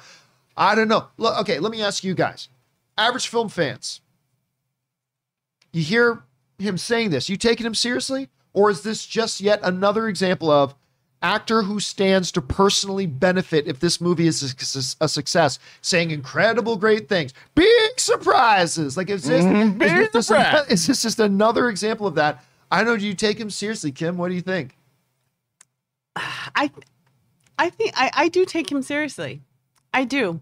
I do because there's so much that could be tied into this and and where the story is leading and honestly let's let's put aside the is Toby or Andrew just seeing the trailer it got me excited. It looked amazing. The CG looked amazing. Uh, the cinematography was fantastic. It just looked great. And I feel like it is going to have a holistic cinematic experience. And so, um, yeah, I, I, I don't think he's exaggerating. I, I think he's pretty serious. Okay, just you know, I just put up a poll as well. I just put up for those of us, for those of you guys watching live, I just put up a poll asking uh, Tom Holland with, with this saying this is the most cinematic comic book movie ever made. Do you take him seriously, or is this just another thing? And that Ray, what about you? I mean, of you're, course you're, I you're take him seriously. I do because I, you know, this movie's gonna make money. It just is. It's Spider Man. That's my favorite comic book character. So, oh, I, I don't know why you wouldn't take him seriously. It's just, it's just, it's just one of those cases where I look at him and I'm like, I think he really believes this is what he says it, it is. Here's an interesting when when Ray says it's his most favorite character. I think Ray Ray and I went to go see Infinity War together once. It was like my fifth screening or something. I think it was Ray's first, and we were sitting beside. Do you remember this, Ray? We were sitting beside a dad and his son. Uh huh. Remember that little kid? Uh huh. Cute, adorable little kid. So in the scene in Infinity War, spoiler alert, when Spider-Man dies, the kid was getting really upset. The kid's getting really upset. And it's it's adorable. Kid's getting upset. Ray's getting mad at this kid because it's like, shut up, kid. This is this is No, this is I- Spider-Man dying on screen. That's all. Dude, shut your kid's mouth. He oh didn't Oh say my that to him. He didn't say that to him. He didn't say that to the dad, but I can tell he's getting a little bit irritated. Trying to watch Spider-Man die there. But anyway, Yeah. Anyway, the question is for you guys. Oh, that's it. That's- no, just, oh, it's just, just a- want to throw it out there. Ray hates children. I just fake- want people to okay, know yeah. that Ray hates children. I'm kidding. Ray does not hit children. Hate children. I'm just exa- just giving an example of how much Ray loves Spider-Man. It's his favorite character. Actually, I remember that. I the kid and he was sad, and I was like, "You don't like Rocket Raccoon?" He's you know trying to give him a second Right. character to cheer for. I, Oh, and I remember the big. You were you were agog and aghast. I think because did the kid say? Weren't you like all like confused when the kid? Correct me if I'm wrong, but I think the kid said something like early before the movie started. We were talking to the dad and his kid, and didn't the kid say something like that? He really likes Thanos. yeah. And you're like, I was like, kid? what? this is like an eight-year-old kid. I was like, you're voting for the wrong dude. Serial killer. But no, I love it. That that's fun. So yeah, I mean, and the kid was a little bit traumatized seeing what then you know Thanos did a little bit on these. Oh, the big purple guy! Can't wait to see him. Why is he doing this? Yeah, he threw Gamora off a cliff. Yeah, so that was that was pretty stuff. Anyway, question is for you guys: What do you think about what I said? I'm going to jump over and look at the poll right now, and yeah, actually, the majority of you guys, I got about 800 votes in there.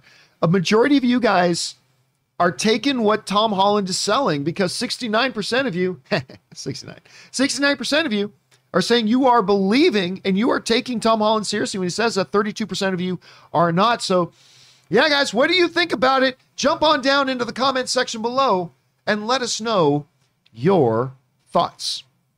Okay, guys. With all that down and out of the way, we are now going to go over and start taking the comments and thoughts and opinions that you guys have been sending in while we've been doing these topics. Now, remember, the super chat feature is not to send in questions, send in uh, your thoughts, points of view, interesting information. If you want to send in a question, we're going to do those in a bit, but use the tip link down below for that. So let's not waste any time and jump over to it. Kim, what do we have in the uh, in the super chats that have been coming in? In the super chats or the news feed, my friend? Oh, you know, let's do super chats first, then let's do newsfeed. Let's do it. Let me hop over there. Let's see what you guys are talking about today. yeah, we were going to do newsfeed first, but we'll do this one first.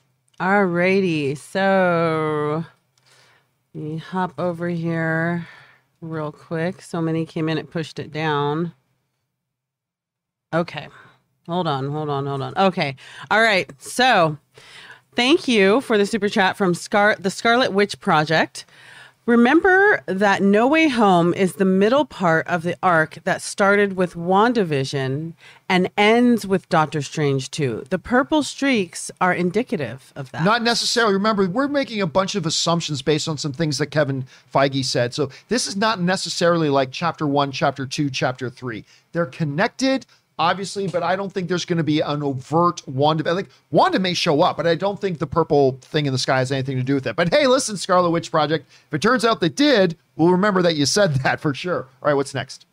Eliel Hernandez says, Hi, John. I'm very nervous and stressing about getting tickets for No Way Home. Should I even bother with my A list since the train wreck that was Endgame? It is if you're talking about the fact that like tickets go on sale and then all the ticketing sites went down.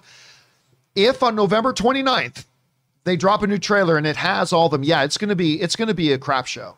It's to be really really tough to get those tickets. But should you try? Absolutely. Be one of the first ones in, use that A list and I hope you'll be you'll be able to get it. Me too, as for that matter. All right, what's next? All right, Quiet Canvas says, I'd buy a shirt that says, All right, what's next? You know, I probably should make a shirt that's like a silhouette of me and it just says, "All right, what's next?" That's probably should be right. All right. Merch going, man. What's next? Baxter Kirkdoff says, Over under 40% that the black suit Spider Man is a protagonist. Um, well, yeah, 100% that it's a protagonist. It's Peter. So 100% it's a protagonist. All right, what's next?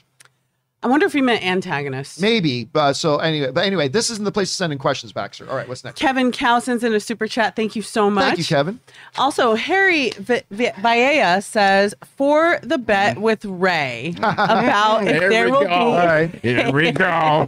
a third No Way Home trailer. Ray's side of the bet could be he has to watch a long movie of John's choosing, for example, The Irishman, and give us a review. well, first of all, Harry's off the Longest. Christmas list, I like that. but I'm changed. This bet is going to be a little bit modified Uh-oh. because I'm going to choose the style of eggs and it's gonna be No. the wet eggs. No. Ew. Yes. No. Sunny side up eggs. Nope. I- With I- ketchup. nope. I won't accept that. I've always it's it's always been scrambled eggs. Okay, scrambled eggs. Fine. I'll, fine. I'll do it with scrambled, Scrambled eggs. So gross.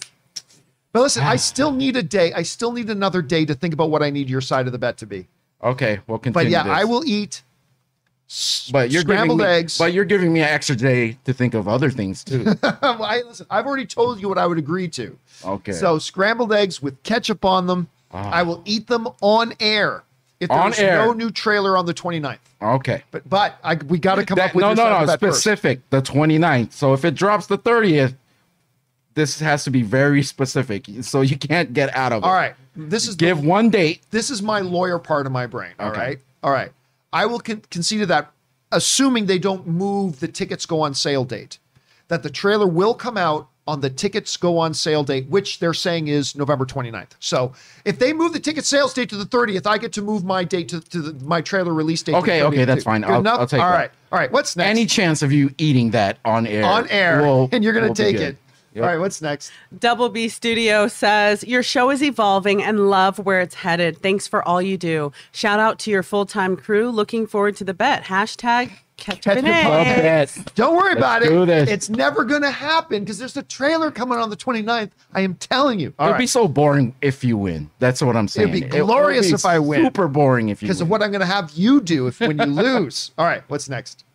Avic Dawes says, Tom is capping on exiting to make mystery for film.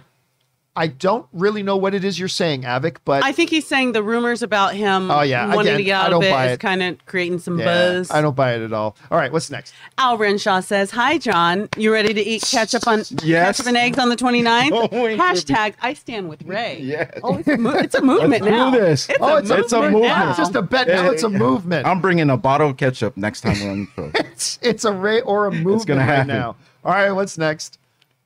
Gayume LaBelle says, Love the new format, John. Went to a special screening of Ghostbusters Afterlife and I really liked it.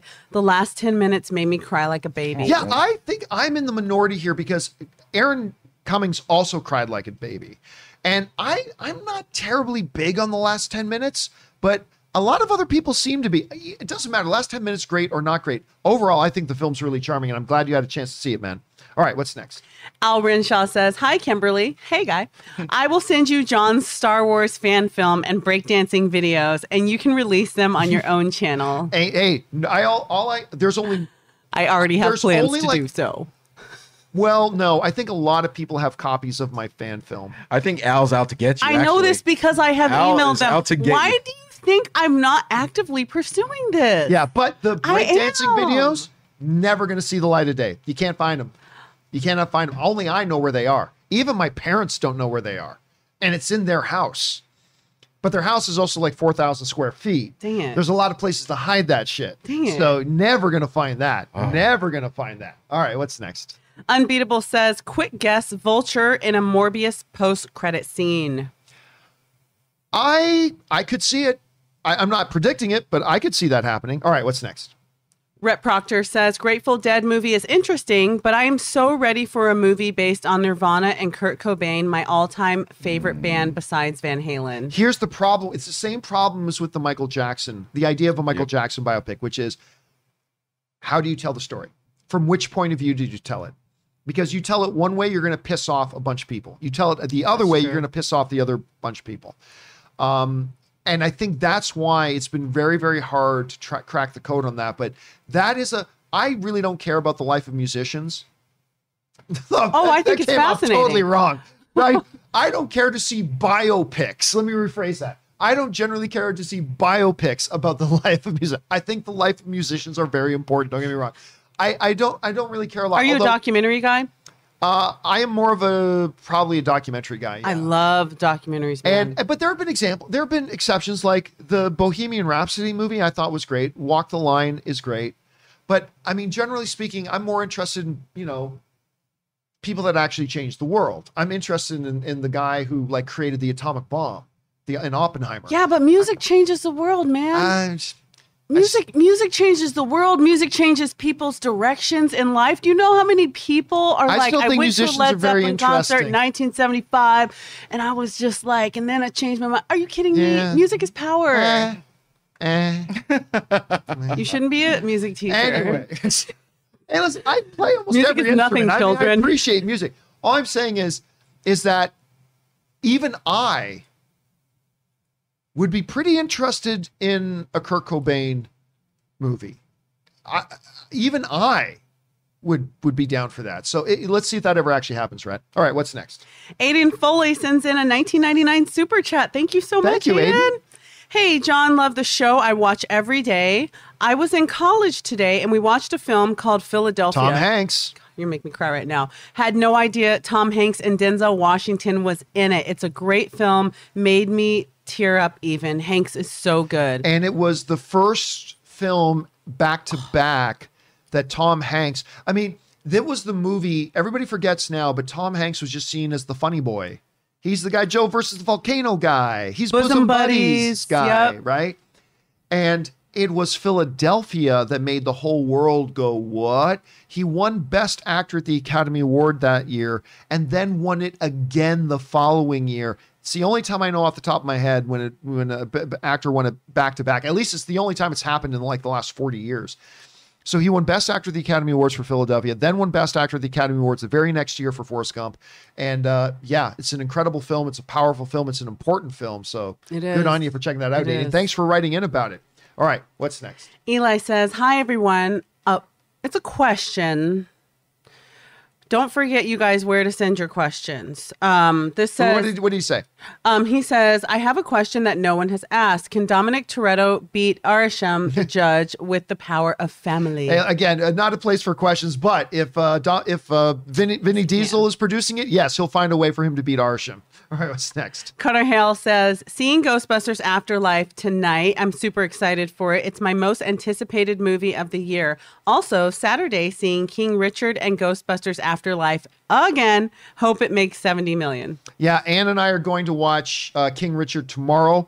Very excited about that because our, own Erin is going to be Erin Cummings is in, and her husband Tom Degnan are both going to be in the movie. You of course have seen Erin in the trailers for King Richard, so very, very, very excited about that. And uh, yeah, I'm looking forward to Ghostbusters. I hope it does well. I really, really hope it does well. I think it deserves it. All right, what's next?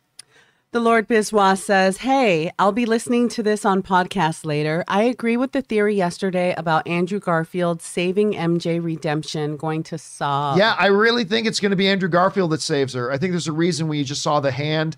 Uh, I had some people sending me images of the the costume hand of Andrew Garfield Spider-Man, then compares comparing it to the shot in the trailer, and I think it's what's going to happen, man. And I think it's going to be beautiful. All right, what's next?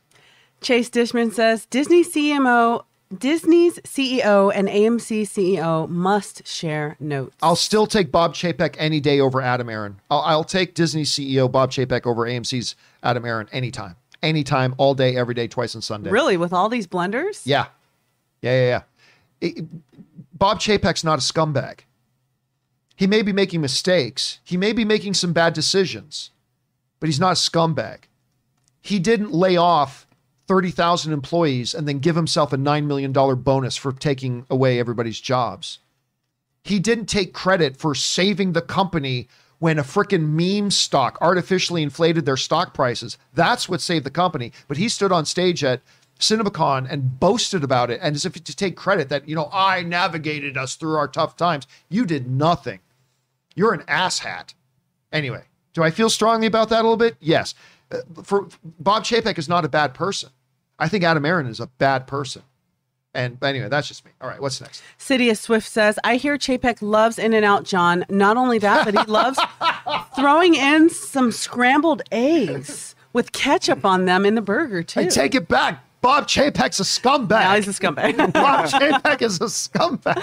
All right, what's next? Austin Wall says Bob Chapek Bob Chapek needs to read Bob Iger's book. Yes, I'm in the middle of reading it, and he could pick up a few leadership skills from Papa Iger. Yeah, I mean, a terrific book. And he also did what's that uh, organization again where somebody gives Masterclass? masterclass. Thank you. Bob Chapek did a masterclass, as- or uh, Bob Iger did a masterclass on that as well. So the book, the, lots of great stuff in there. I'm glad you brought that up, Austin. Thanks for that. All right, what's next?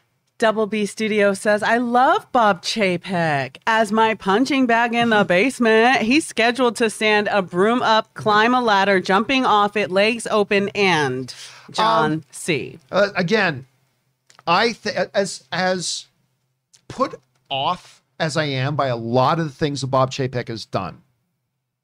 He is clearly a very smart guy. And at some point, he had the confidence of Bob Iger. I don't think he does anymore, but at some point he did. And at some point, he had the confidence of the board of directors at Disney to give him the CEO position. And I believe that if he is well intentioned, and I have no reason to doubt that he is he isn't well intentioned, mm-hmm. I think he can turn things around. I really do. I think he can turn things around. I think he has the ability to turn things around. And, and that is why, despite all the crap that I talk, you give me a Bob Chapek shirt, I'll wear it. You give me a Bob Chapek fly, flag, I'll fly it. I'll cheer for him. I want him to win. I want Bob Chapek to win. Um, because I've I've never heard he's he's a bad guy. He's representing and running a company I want to see succeed. I think it's better for all of us when Disney succeeds. So I'm going to keep cheering for him. So and yeah, there's that. All right, what's next? Ben Rayner says, This Bob Chapek, thing is getting out of hand. What will be the final straw to remove him, you think?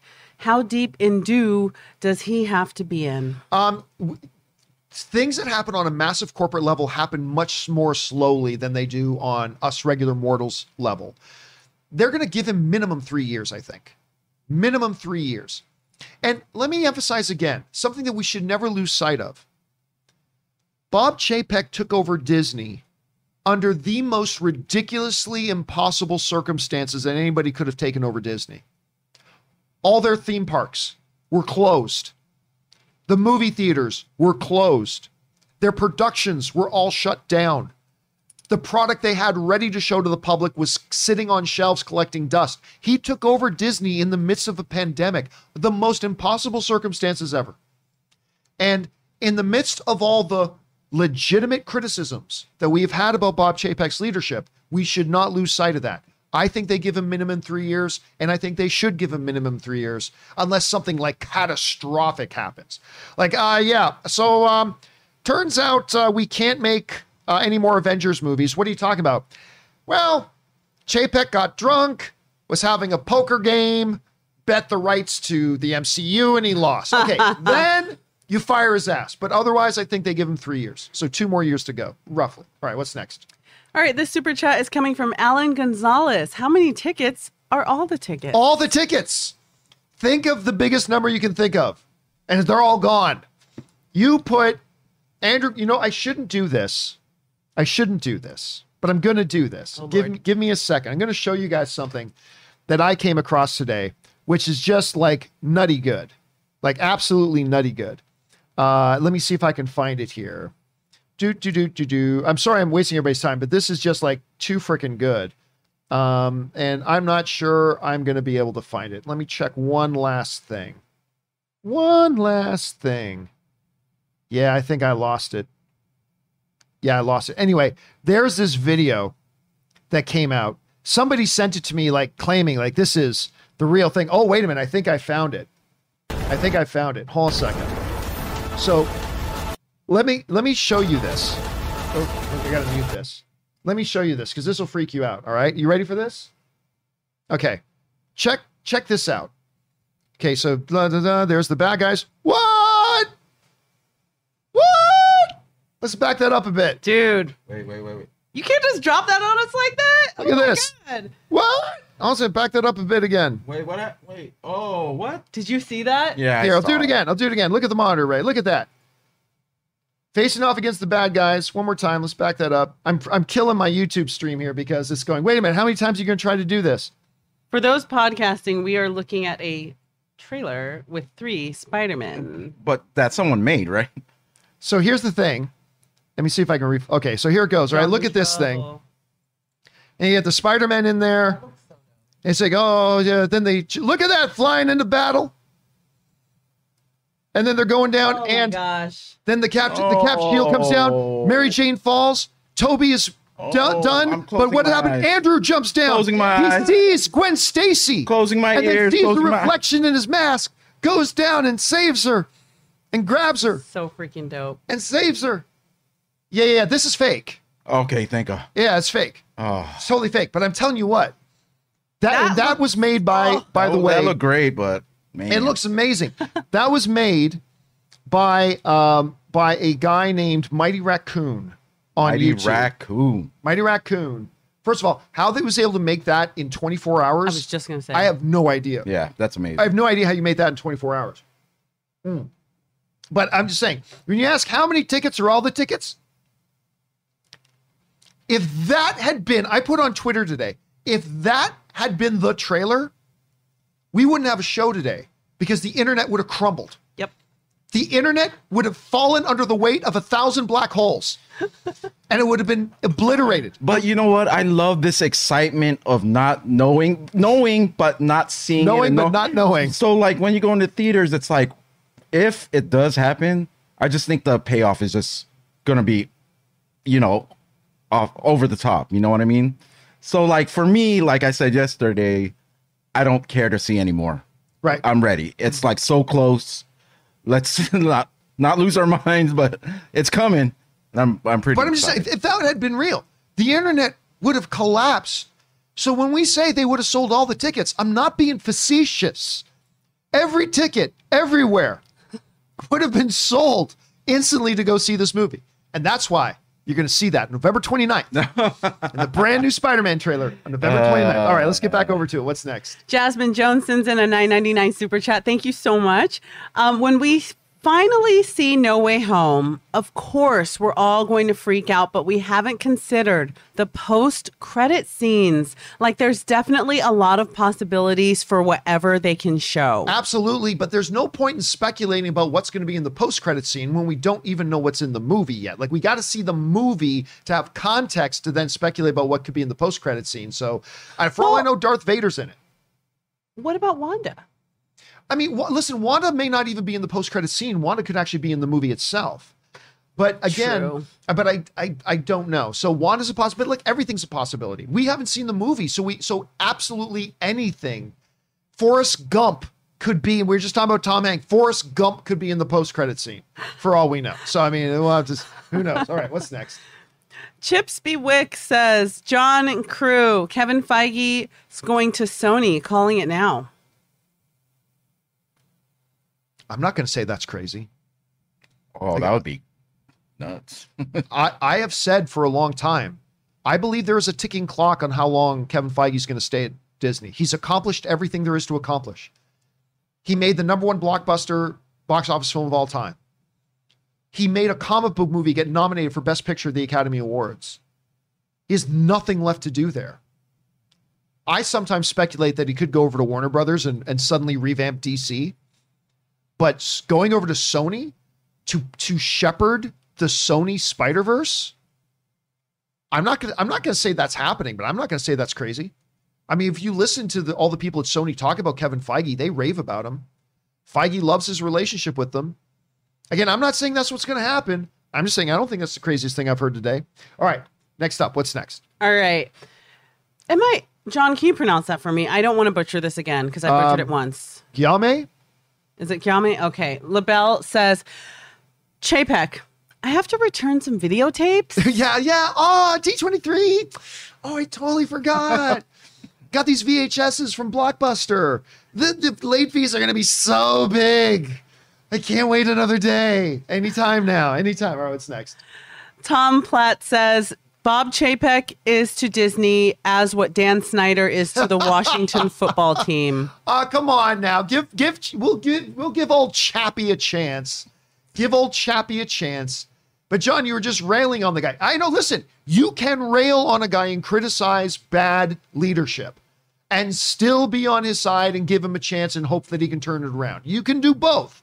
And I'm going to do both. I'm going to criticize it when I think he needs to be criticized, but I'm going to cheer that he turns it around. All right, what's next? Ethan Holgate says, The fact that Bob Chapek is skipping D23 just shows once again how arrogant he truly is. Also, I love Tom Holland, but he's not a good fit for Bond. Uh, again, like like I said, I tend to agree. I can't see Tom Holland as Bond, but if we didn't already know it existed back in the '80s, and were you to say to me, Michael Keaton as Batman, Beetlejuice, you you want Beetlejuice as Batman? You you want Mister Mom? You want Mister Mom as Batman? You want the the funny guy? I, wouldn't we have said that if we didn't? Or, but look how it turned out. That's all I'm saying. That's all I'm saying. All right, what's next? Jasmine Jones says, Are we really prepared for seeing any of Peter's friends or Aunt May and happy to get hurt or die in No Way Home, especially with parallel with Gwen and MJ with what we saw from the trailer? Sure, if they could kill them all, they'll just bring them all back in five months. It's the Marvel fake death cinematic universe. It doesn't matter.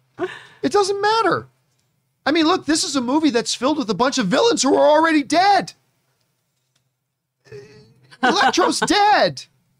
Lizard's dead. Doc Ock is dead, and yet here they are. Pet cemetery of the comic book Yes, world. so I wouldn't I wouldn't worry about it too terribly much. I wouldn't worry about it too much, Jasmine. All right, what's next? Russell Amador says, Arishem the judge will come for judgment on Chapek. I will return you, Chapek. You have three years, and then I will return for judgment. I like that. I like that. All right, what's next? Ben Elman says in 2017, Joe Rohde opened Guardians Mission Breakout in Disneyland and the World of Pandora in Disney Yes. World. He attended both in the same day, but Chapek wants us to believe he can't make the same trip. No, this is a good. This is a really good thing to bring up. So Joe Rohde was an Imagineer at Disney, and on the exact same day, uh, the Pandora at Disney World down in California, and the Tower of Terror that got renamed to the Guardians of the Galaxy thing at Disneyland in California, they were debuting on the same day. He got to both. This Imagineer, this Disney Imagineer, he attended both. California to Florida. They were on opposite sides of the country, and he made it to both. What is so damn important for the CEO? This was just an Imagineer, and he was able to get to both. You can't get to D23 when you've had it in your books for months, really? You can't make it. I'm pretty sure Disney will give you your own private plane. They're not going to make you fly coach. Uh, yeah, yeah, Chapek, can you get back? We're, we'll get you a ticket on Southwest. We'll get you a ticket on Southwest. Maybe you can make it. No, I'm sure they've got a fleet of private planes that can be there to take him to it. Uh, Airdrop. Maybe he's going to leadership training and he can't miss it. Maybe. Maybe he's going to leadership training. Could be. All right, what's next? Ben Rayner says, Yes, Ray, I knew you had good taste. I love the terminal with Tom Hanks. Yeah, see? Got a friend. Come on, man. It's not. Come on. It's a Bad movie, man. It's the one bad Steven So Spielberg happy. movie. So, all right. what's next? James Argenta sends in a super chat. You are overreaching. It's not a big D23. It is only for Disney parks. Also, Iger showed up to all the premieres because it helps him in his future campaign for president or California governor. yeah. Um, no, and you're talking about that Iger showed up for all those things. No, he showed up because he was he's a good leader. Peop, the people at Disney and the leadership at Disney, you got to understand, they loved Bob Iger, loved him. They loved working with him. They loved being around him. And the reason he was so loved on that level is not because he didn't make tough choices or stuff like that. What it was because they always knew he had their backs. He was always going to do what was best for the company first, but he believed what was best for the company was best for what was creative. And he always supported it. He always supported it. And I'm sorry, but you told the Disney faithful, I'm going to be at this thing, this big Disney event. I'm going to be there. And then, without an announcement, quietly removed his name from it until all the Disney insiders realized, uh, Chapek is now not showing up. And Chapek got on some D23 podcast and said, Oh, yeah, I really try to make it. I really try to make it so I could be there, but I just can't be there. I sorry, James. I don't I don't buy it. I mean, I hope you're right and I'm wrong. I really do, but I, I don't buy it right now. All right, what's next? Juan Ponce says, I was at the Harry Styles concert last night at the Forum, and during this great show, I just kept thinking, this dude is Thanos' brother. Lock him up. First of all, don't tell my wife that Harry Styles was at the forum last night because she's going to get really mad that she didn't know about it because she she probably would have wanted to be there. So let's keep that a little bit secret. He is Eros, man. He's Eros. All right, what's next? Hero 75 says, even worse about Bob C. excuse is that Imagineer Joe Rohde flew, flew across the Yeah. country in the same day, attending two openings for his Yeah, ride. absolutely right. Hero 75. Absolutely right. All right, what's next? RJ Brando says, furthering your support, furthering your sport CEO comparison, for you to think Bettman enjoys getting booed yearly at the Stanley Cup final, the man sucks it up and does his job. Whether it's at the draft or his job to present the Stanley Cup, whenever he comes out on the ice, they get booed. I mean, most commissioners do for all the sports leagues. They get booed, but he does his job. He's the representing the company. He does what he needs to do. It's a good example. All right, what's next? Russell Amador says Bob Chap- Chapek is a Skrull infiltrating Disney. There's the theory right there. All right, what's next? Well said, Russell.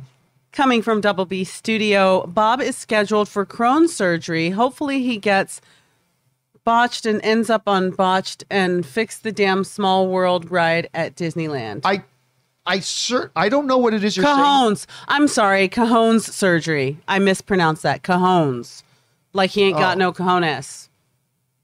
Oh, Sorry, I missed. okay. I was like, that's not funny, I'm like, bro. no, but no, I, that's my say- bad. That's my bad. I was going to say, Double B, I'm, I'm not sure what he's saying, but I certainly hope you're not saying we hope for medical bad things to happen. That's not cool. Okay, cojones. Cojones. Scheduled for cojones surgery. Okay, My bad. that's it. I'm like, dude, like that's crossing a line and hoping the guy gets hurt. Anyway, anyway. okay, getcha. We got you. Sorry, I went to the school for children who don't read well. All right, what's next?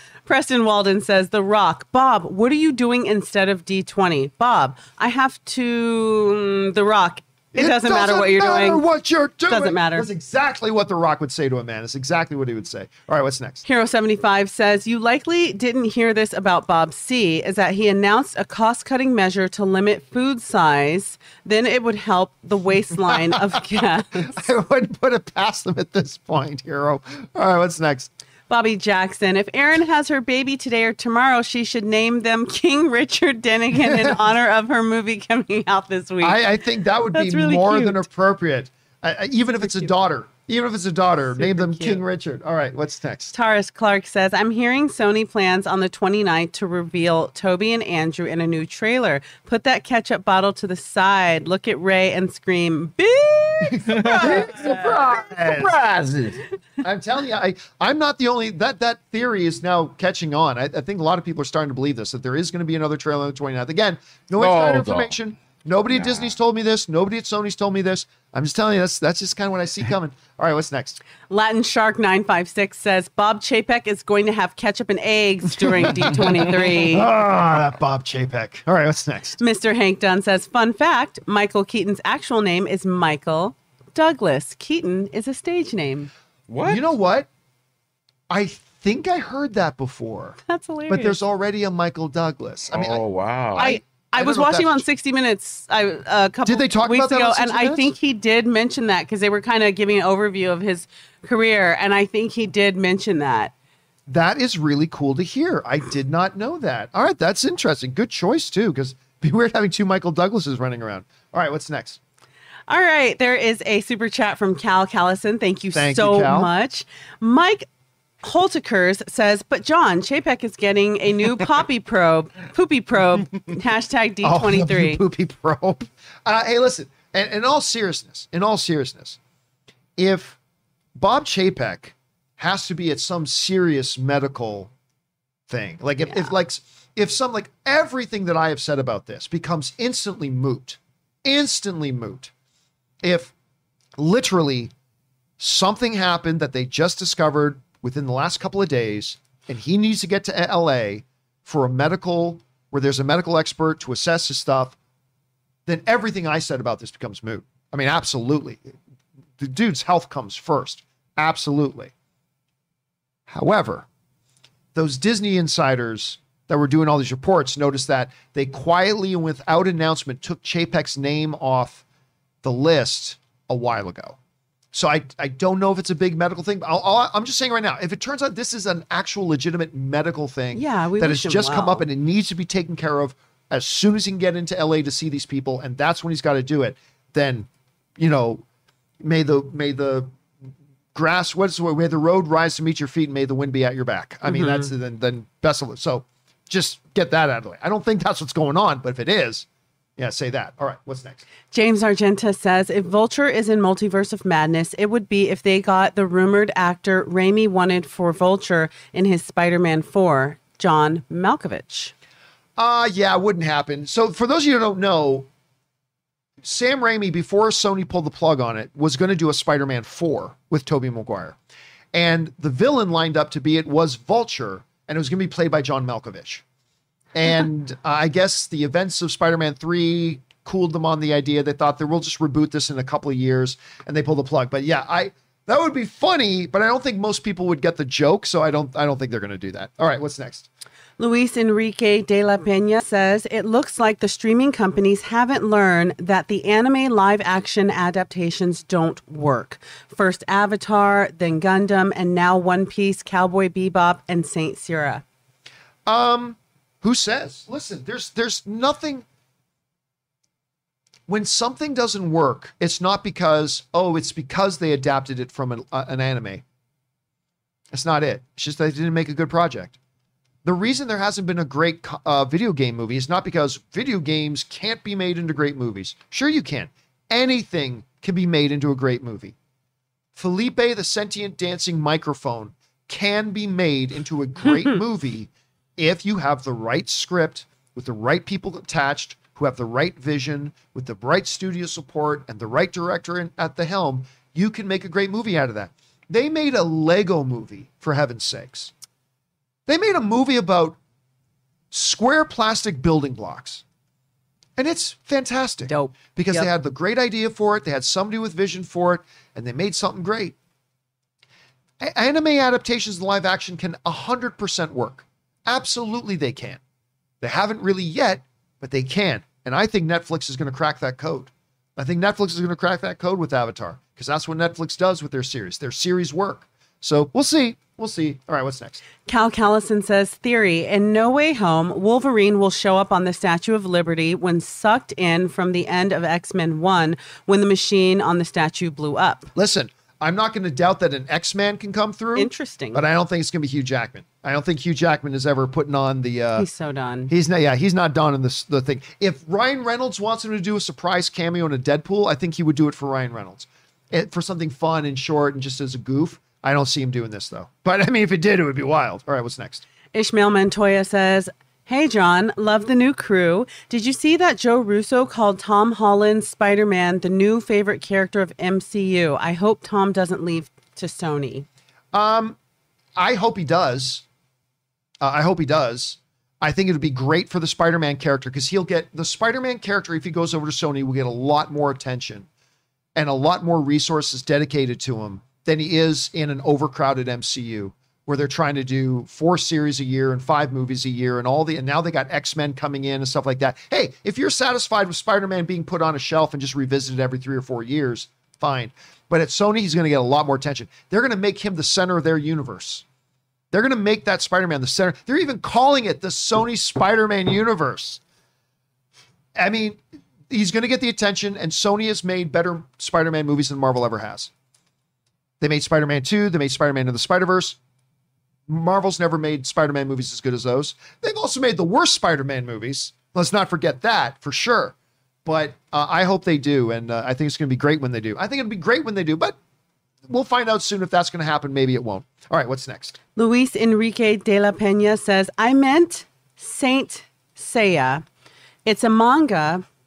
It's a manga and anime series that was popular in the 80s, available on Netflix. Famke Janssen and Sean Bean are part of the cast in the live action movie adaptation. I'm completely not familiar with it, not in even remotely in the least. I know nothing about the original or the adaptation. Thanks for putting that on the radar, Luis.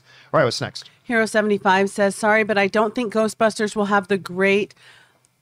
Will have that great of a second weekend. Disney's Encanto comes out and will kneecap it. Uh, I don't think so. I think there's more than enough business to go around, and Kanto's going to do well. But it, listen, I'm hearing Kanto's great, but I'm not also I'm also not feeling a lot of buzz for Encanto. I hear it's great. I heard the music was awesome. I heard all this stuff, but I'm not from gen- general fans. Like, I'm not getting five questions a day about what do you think about this for Encanto? What do you think about that for Encanto? Like, when James Bond was coming out, I was getting 20, 30 questions a day about James Bond. When, like, all, the same is true a lot of things. I'm not getting anybody writing and asking about Encanto. So I don't know. I think there's enough business to go around, especially on a holiday weekend like that. But we'll see. We'll see. All right, what's next? Lions and Warriors International says Michael Keaton shooting scenes for something. Batman confirmed for No Way Home. John, were you, you were right about it being Batman that was punching the lizard. Yeah, Hey. maybe, except for the fact that he was very specific. He says, I'm shooting vulture stuff tomorrow. Vulture stuff.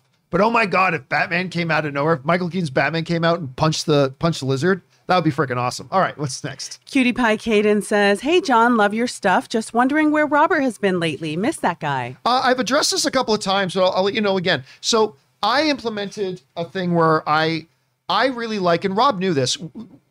The show, the John Campea show, was always never meant to be remote. It was always meant to be in the same room together because I just think there's more energy and, and better energy for that. And Rob knows that. And Rob and I talked about it, and he agreed. And you know, with the pandemic, obviously, we stopped doing things in the same room, and I started bringing in remote guests. So with this coming out of the pandemic, I decided it's time to go back to that. And I talked to Rob about it on the phone, and I explained the whole situation to him, and he agreed. And he said, "Yeah, I can make it out one, two." Now he wouldn't be able to be on the show three or four times a week like he normally would, but he agreed to do it once or twice a week. Excellent, very excited. Uh, but then he changed his mind. Uh, he didn't want to make the drive out, and I make the drive out to LA at least twice a week. I like me and, and Ann goes like three times a week. It's not that big of a deal. It's not that big of a drive. I do it all the time just for fun. But um, Rob knows, and listen, Rob's got a lot of things on his plate. He's doing some real big things. He's trying to develop new stuff for Netflix. He's got big, big, big fish on his pan to fry, man. And he's doing some good stuff trying to develop his own YouTube channel as well. But look, Rob knows I would love to have him on the show whenever he's available, but right now he doesn't really want to make that drive. I don't blame him. I mean, that, that's a bit of a drive, but if Rob wants to be on, he can be here. He knows that. Uh, but he, again, he's got some big, cool, cool, cool stuff that he's working on too. So, you know, to be fair, Rob has wanted to really grow his own YouTube channel, but it's hard to do that when you're dedicating a lot of time to somebody else's YouTube channel, like mine. And I wouldn't blame him at all if he just wants to focus more of his energy on that. Actually, even when he and I were talking on the phone last week, part of the thing he was mentioning is that he's been so busy with a lot of his Netflix stuff that he hasn't even had time to work on his own YouTube channel stuff. And I get that. As somebody who's spent a lot of time building my own stuff, I get that too. So Rob knows whenever he wants to make the drive out here, there'll be a chair for him. There absolutely will. So yeah, there's that. All right, what's next? Telani Tanalu says, Tanalu, sorry, says, Will all three MJs make an appearance in No Way Home? Uh no. I, I mean they uh Kirsten Dunst was actually very I mean it wasn't just one of these, oh, she might just be a misdirect. No, you could no, they're not they're not gonna be there. At least that one's not gonna be there. All right, what's next? Sidious Swift says, I could see Holland playing Bond, but he doesn't age. They'll, they'll have to book a young supporting cast around him so he doesn't look out of place. Yeah, so it's gonna have to be him as James Bond. They'll have to get a couple of the kids from Shazam, from the Shazam family. I'm oh, Q. Okay, Q.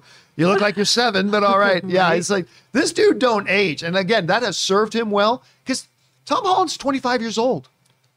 A lot He of people are shocked like when they hear that, right?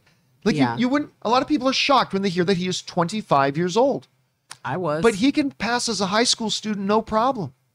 So this has served him very well. not like the cast of 90210. when or like, the, the cast of Dear Evan Hansen. How Yes. old?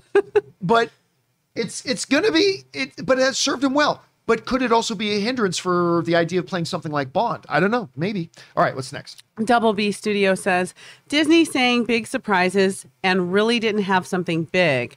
Well, now they have Michael Keaton shooting Vulture coming through Multiverse No Way Home. again i highly i don't think they're shooting anything else for spider-man no way. I think whatever they were going to shoot is already shot. So i think the michael keaton thing is either in morbius which is still possible or it's Doctor Strange 2, which we know is shooting right now, is doing reshoots right now. So I don't know. We'll have to wait and see. All right, what's next? Saren Tamilsvim says Chapek was at Eternals premiere, avoided interview. Um, I, you know what? I don't believe that's true. It's, it's, it's not just about interview. I was there. I was there. And I, I remember asking around other people too. Like, is, is, is the CEO here? Is Bob Chapek here? Nobody saw him. So, I mean, did he sneak in late into a back seat and then sneak out the back? I suppose that's possible, but I, I don't think he was But there. you should be visible for your team. you gotta be there. You gotta be front and center. You got to be there. Bob Chapek or Bob Iger always was. Anyway, that's that's that. All right, what's next? Marie Seifring says Tom Holland will play a more mature action character in Uncharted. This could make it easier for people to see Tom as the potential Bond. Maybe. Like I still I I really like a lot of people were upset about the selection of Tom Holland for uh, Drake. I think it's a good choice because not only do I think he's a really good actor, he's got the physicality, he can pull off a lot of the action stuff. But now you've got a guy who can literally be the face of a franchise for the next 10 years. Easy. Easy. He could be the face of the franchise for the next 10, 15 years. I'm not saying he's going to pull a Hugh Jackman and be the face of the franchise for 20 years, but he could. He literally could play the role that long. And so it's going to be interesting to see if we can buy him as a slightly older than Peter Parker kind of role now. So that'll be interesting to see. All right, what's next? Raymond Verrata says Tom Holland can be Bond, but he won't be a double O. Eh, I don't know. He's old enough. He's old enough. I think they could do it. All right, what's next? Lord Genome 76 says Tom would be good casting for the first LGBT Bond. I I don't think they'll ever do that with Bond because it's too much. The it sounds weird to say, but the almost womanizing, chauvinistic nature of Bond is a core part of who that character is. You can't take that out of it because if you do, that's not Bond anymore. So I don't think they could ever do it. It's the same reason why Barbara Broccoli, who she owns the rights to James Bond, when she was talking about, listen, we do a lot of things with Bond, but like Bond can never be a woman because that's just eh, for a lot of characters in fiction, most characters in fiction, the gender or ethnicity of the character is not a core part of the DNA of who their characters are. So I think you can easily swap genders. Starbuck in Battlestar Galactica is a great example of that. Michael Clarke Duncan is Kingpin in the in the Daredevil uh, one that Ben Affleck did. You uh, Michael uh, Michael B. Jordan as Johnny Storm the ethnicities, the genders of those characters were not intrinsically a part of the DNA of what those characters were and what they represented. There are some characters that are, some that are. And like for instance, Black Panther, T'Challa, you you you can't have I don't know, who am I trying to think of off the t- you can't have Ryan Gosling play T'Challa. And I don't think you can make that sort of a change with a James Bond, at least according to Barbara Broccoli. So who knows? We'll see. All right, what's next? Malcolm March says, This makes me remember when Disney was doing the whole hype about The Last Jedi being the best movie of Star Wars. And we know how it went. I, but the thing is, I don't think Disney ever did do that hype. I don't think Disney did that hype at all. I think a few people said there are reports of that, but I never heard that. So I, I always thought that was a little overplayed, Malcolm, to be honest with you. That's just me. All right, what's next? Charlie Zakari sends in a super chat. Thank you so much. With Ray and Kimberly, the John Campea show has hit its stride. Well, I really like I really like having these guys in here, so I'm having a lot of fun. I, and listen, I I have never have more fun doing this show than when I have people in the room with me. Like when when Rob and I used to do them t- together in the same room, when me and Schnepp used to be together, or me and Harloff, or Dennis, or or whatever, and whoever. It's just it's a lot more fun for me when we're all in the same room together. There's just a different energy to it, and that's why I like it so much. All right, thanks for that, man. What's next? James Saunders says, I'm so excited for November 29th. I'll get a Spider Man trailer or John eating eggs and ketchup. Talk about a no lose situation. Believe me, James, you're going to get a trailer, my friend. You're going to get a trailer. Absolutely new trailer. All right, what's next? Renan Morris sends in a super chat. Thank you so Thank much. you, Renan. Kevin Cow says Spider Man will open to 200 million, super hyped. Uh, maybe we'll see what they do with the next trailer. All right, what's next? Peter Cunnington says, John, I'll give you a $40 super chat if you eat ketchup and eggs on the show Oh my and God. s- s- spickle on some ketchup chips on top. Um, What is What- that? uh, they they make ketchup chickens. Uh, There's ke- ketchup chips is actually pretty big in Canada. And Yeah. and yeah. Lay's, you can get them here too. Lay's makes a ketchup chips, uh, ketchup flavored chips that you can order and get. You absolutely can. Just, you, there, Lay's also makes a chicken and biscuits flavor potato chip that you can get. Lay's has been on it with the flavors. They have been very on it with the flavors. Uh, but here's the thing. They need to come Um, through with some chitlins. Forty dollars is adorable. Uh, Forty dollars is adorable. Slap two more zeros on that. Oh wow. Oh, you think I'm kidding? So I'm winning this bet. The- so the only way we get to see John eat I have started a is if I GoFundMe account. bet. So I'm gonna have to give calls to uh, Disney and actually request. Bob request that they don't Chapek is gonna give a this trailer. super chat we were of gonna four put that trailer. dollars. We were gonna put that trailer on the 29th. release it on the gonna pull it. 28th, the whatever 27th. Do not release it on the 29th. please. Yeah, uh, yeah. Literally, you think I'm joking? You can walk in here and slap like four hundred dollar bills down my desk. It's not enough. Put two more zeros at four grand. I probably do. You don't guys don't understand. I feel like I'm gonna heave just thinking about ketchup on eggs. I see people eating ketchup and eggs, and I'm like, Oh yeah. oh, I might I might Oh, bring in some ketchup and eggs and just eat it throughout the whole week right in front of me. No, no. Just until the countdown. No, not right in front of you. Just casually right here on the desk. Just Oh. eat it. Make you smell it a little bit. You know, I I I don't like the smell of ketchup. To be honest. Ah, oh, ketchup on eggs. All right, is that the last one, or was there? Oh, there was one more there. K Green just sent in a super chat badge to be supportive. Thank you, K Green.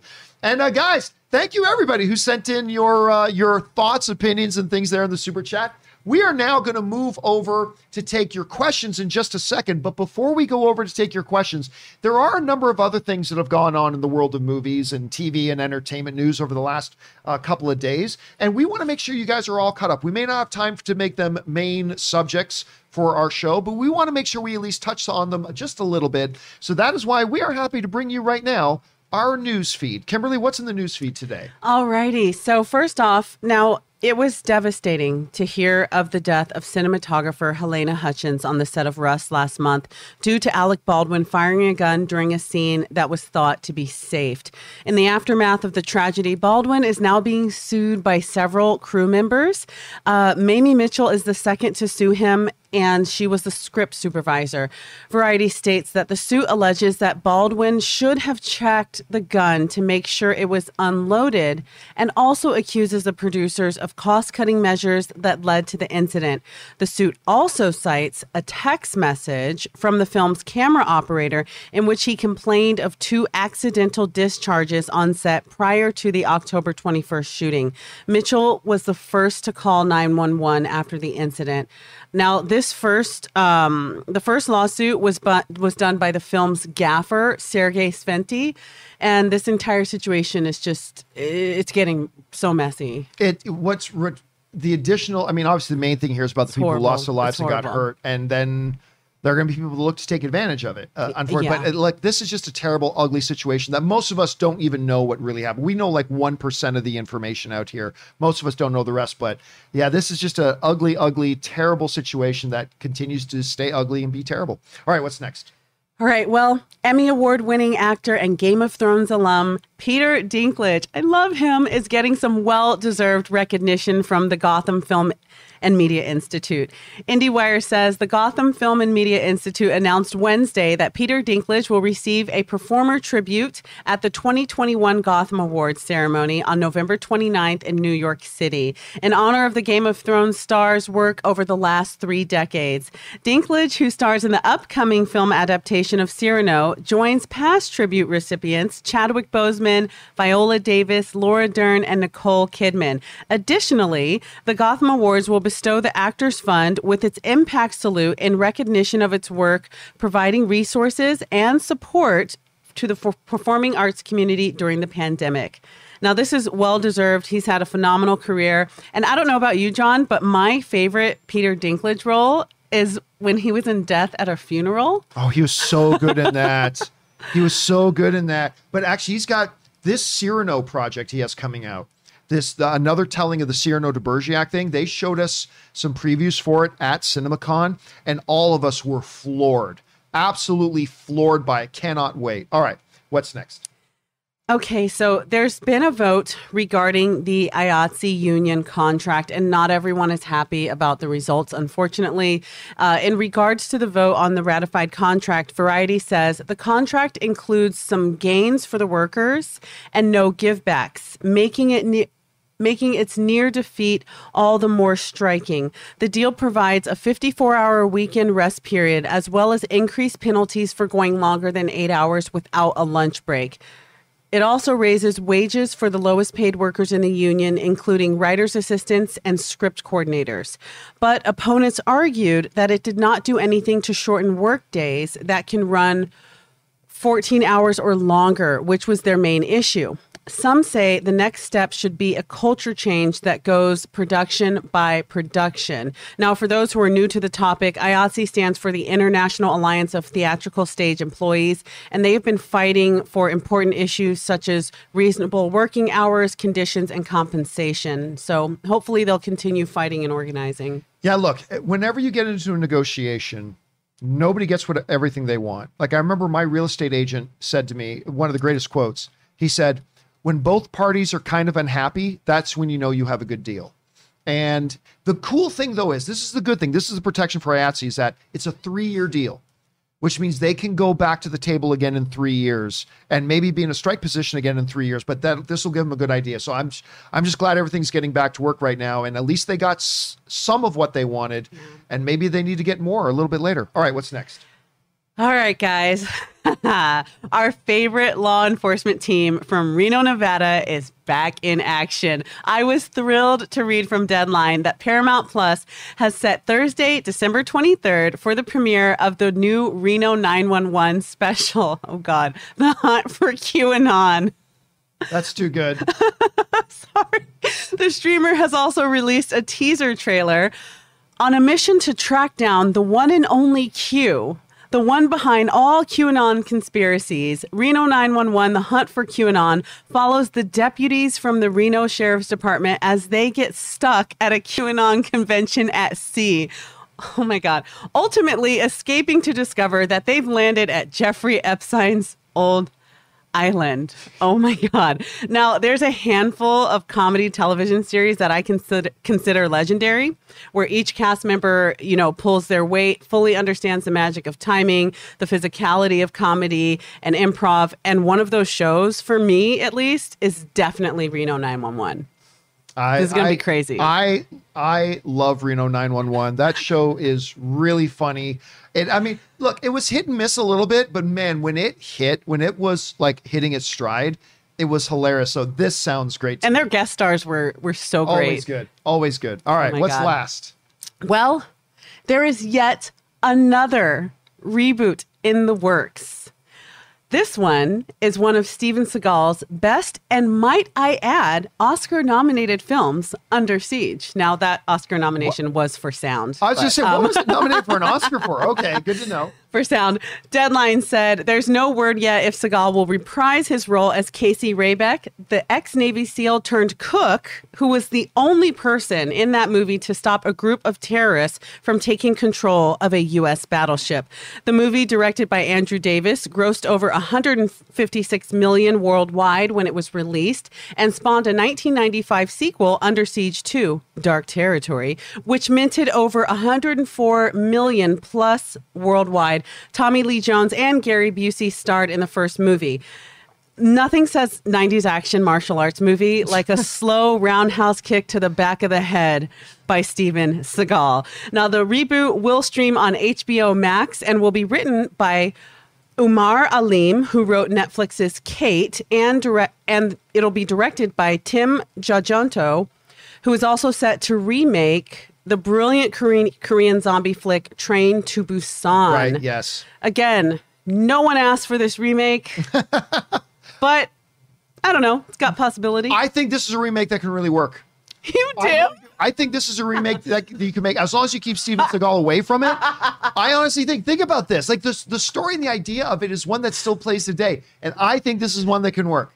I really do. the cook that saved us all. The cook that, saved, us the all. world, man. The cook that saved the world. I His think slow martial arts. oh, there's hilarious. I'm sorry, but it's just so special that I will sit through his films, but I'll. I, I love him, but I will laugh through the whole thing. And that ponytail, like, let's get it. Yeah. Let's I mean they'll it. have to get somebody different, obviously. This will somebody else will play who, who, who do you think, though? anybody.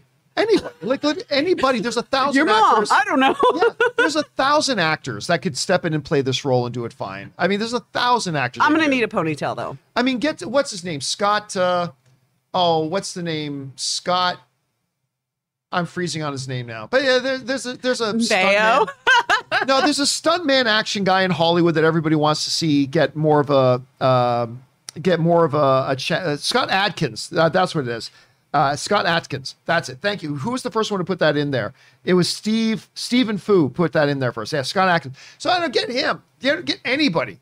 They're not. You're not going to find a worse actor than Steven Seagal, and you can get somebody else to pull off the on-screen action, so it'll be perfectly fine. All right, guys, listen. We're going to get now over to your questions that you guys have sent in. But before we do, we're going to take, as we roll into hour number three, we're going to take just a five minute break here, give ourselves a chance to refill our drinks, stretch our legs, give you guys a chance to talk amongst yourselves, runs, use the bathroom. So, whatever you guys are going to do, go do. But make sure you stay right there. Don't go anywhere, guys. We will be right back. Later found out that the deal was actually done seven months before that announcement was ever made right? That's how it normally goes. By the time we find out about these things, a deal's usually been done six months to a year before that. I believe that Tom Holland's already under another deal. Now, I, I, I can't back that up, but it would be consistent with how this stuff usually runs and works. So we'll see, though, man. We'll see. I, I mean, I could be dead wrong about that. Absolutely. There's Oh, a good John- chance of that. They're What's that? saying their theme music is on.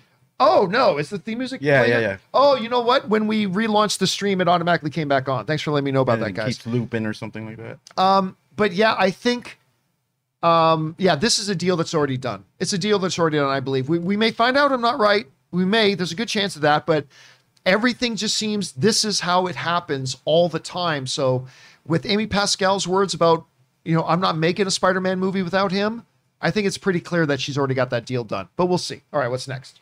Jesse says, Hey, John, happy Life Day. How are you celebrating this wonderful holiday? Of course, Star Wars Life Day was yesterday. Um, Life Day. What is that? It's from the Star Wars Holiday Special. It's from the Star Wars Holiday Special that came out in like 1978 or 1979. The most awful thing ever done. But it did introduce us to Boba Fett. It was the first thing that ever had Boba Fett in an animated uh, in an animated form. That was before Empire Strikes Back, and that was the first time we ever met Boba Fett. Was in that. Oh. But yeah, it's awful. Life Day is as bad as everybody says it is. All right, what's next? Virtuoso Z has a four parter here. Hi, John and crew. Finally got to watch Shang-Chi and loved it. I was awestruck by the dazzling, colorful visuals, and the Disney Plus IMAX enhanced version really elevated the experience for me. So happy I was able to capture the magic of the MCU after the lackluster recent entries. Overall, would rank Shang-Chi in my top 15, above Captain America 1 and Spider-Man Homecoming, but below Doctor Strange, Thor 1, and Black Panther. Unfortunately, I found the characters Xialing and Shang-Chi to be a bit dull at times, and those two actors' performances stood out in what is otherwise a near flawless movie. But how does Shang-Chi, Shang-Chi stack up for you? Would y'all consider it now to be the best of the best? Or which, if any, of the MCU greats will stand above it? Winter Soldier, Infinity, War, Civil War, Black Panther, or Doctor Strange, perhaps? Thanks and have an awesome day. I love Shang-Chi. I love this movie. I don't think it's the greatest MCU movie, um, but it might be in my top five. It might. It actually might even be in in top three. Look, I honestly think Shang Chi is the best comic book movie to come out since Logan. Um, I think Shang Chi is better than Infinity War. I think Shang Chi is better than Endgame. Um, I don't think it's as good as Civil War. Um, I don't think it's as good as the original Avengers, which I think is the best comic book movie ever made. I don't know if it's as good as Winter Soldier. So it's definitely in my top five, not quite cracking the top three. But I honestly think it's the best comic book movie that's come out since Logan. I mean, Logan's better, but since Logan, I don't know that a better comic book movie's come out. Uh, that's how much I like it. Now, I'm not saying you need to agree with that or everybody should feel that way. I'm just saying, man, when I movies are experiential events, and when I was in that movie theater, I had an experience of joy and fun and excitement that it's been a while since I've had that kind of experience in the movie theater. So what about like standalone movies? Let's say let's not include Avengers because that's kind of Big cheating movie, because right. I have a whole bunch of characters in there, superheroes. As a standalone movie for just the character itself, where would you Woo! like? Because yeah, you got Logan, and that's a stand. Well, does he have that? I forgot the movie. Logan's a standalone, yeah, Okay. Yeah. So out of those, then how would you rank it? I mean, when you're talking about in the MCU, I mean, I think it's what's what solo movies are better than Shang-Chi in the MCU?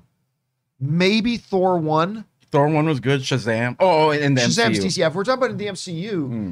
I really, really love Kenneth Branagh's first Thor movie. I, I think it's the second most underrated comic that book film good. of all time. That was really Man of Steel being the most underrated comic book movie of all time. There he is.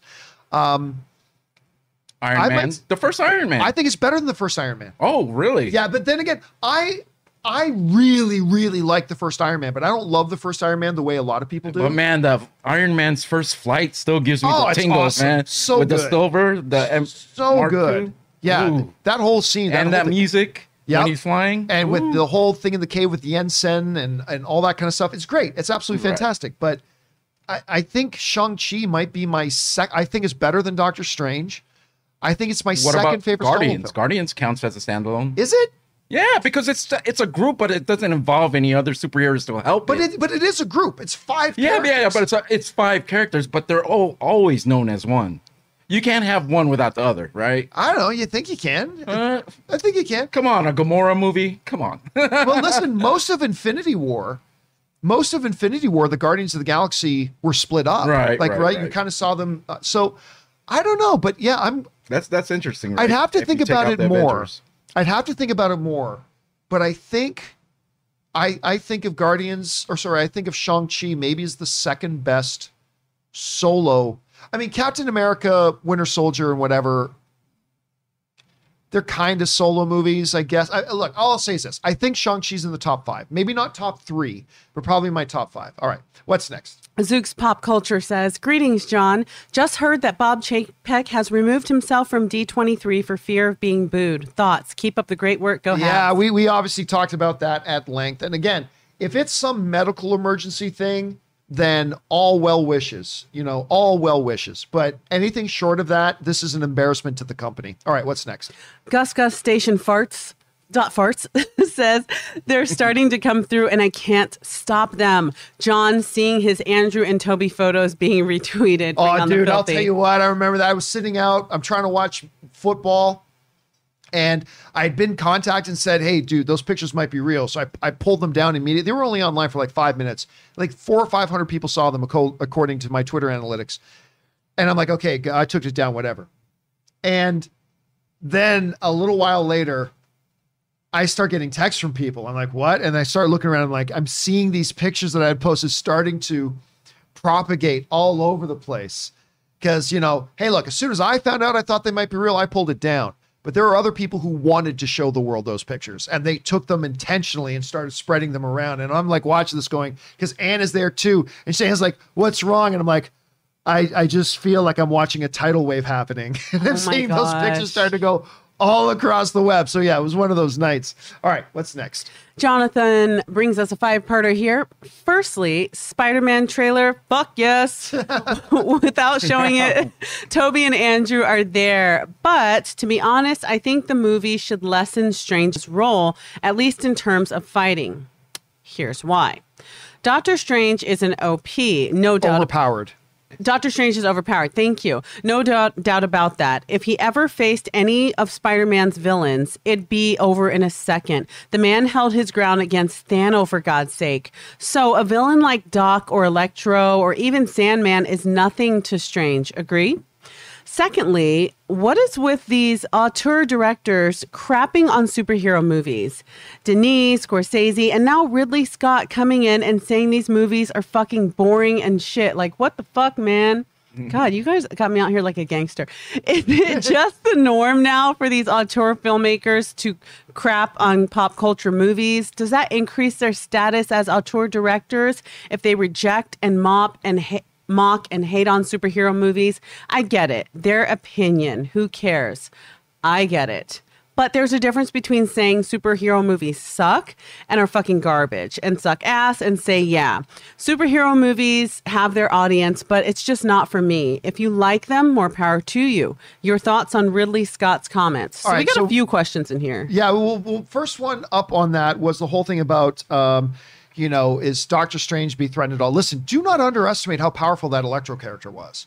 That Electro character is pretty damn powerful. And if you really understand, like Sandman, he's formidable. I would not say they are nothing.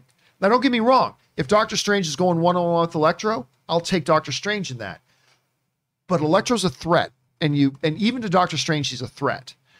I think the same is true as Sandman. I think he'd have an easier time with If Lizard. you zap him and he passes out, ain't no magic to be done. Yeah, yeah, exactly. It gets it gets a drop on him. And when you look at when you look at the power set they gave Electro in the Amazing Spider-Man 2, even to Doctor Strange, that's a formidable enemy you're gonna have to take seriously. Again, Doctor Strange wins the fight, but I think I don't think it's just like, oh, that's nothing to him. I, I think it's something.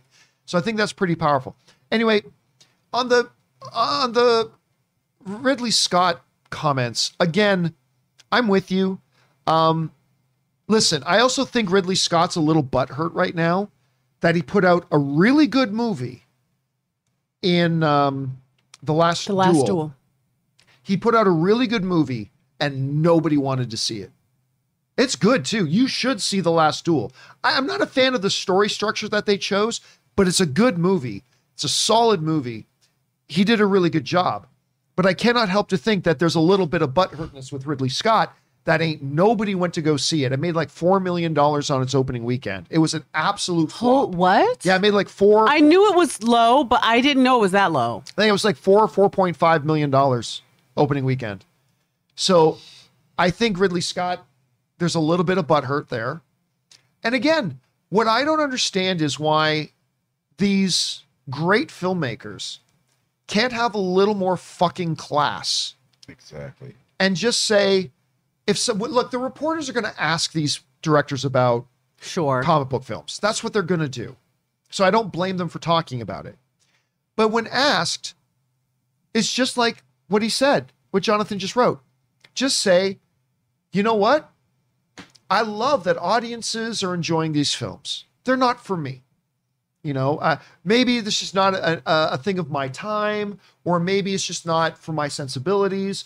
You know, the comic book genre isn't really one that I rush out to watch. They're not for me. I don't, I don't go out of my way to watch them. But hey, I, I love that people love them. You know, what's wrong with having a little bit of fucking class and just saying that?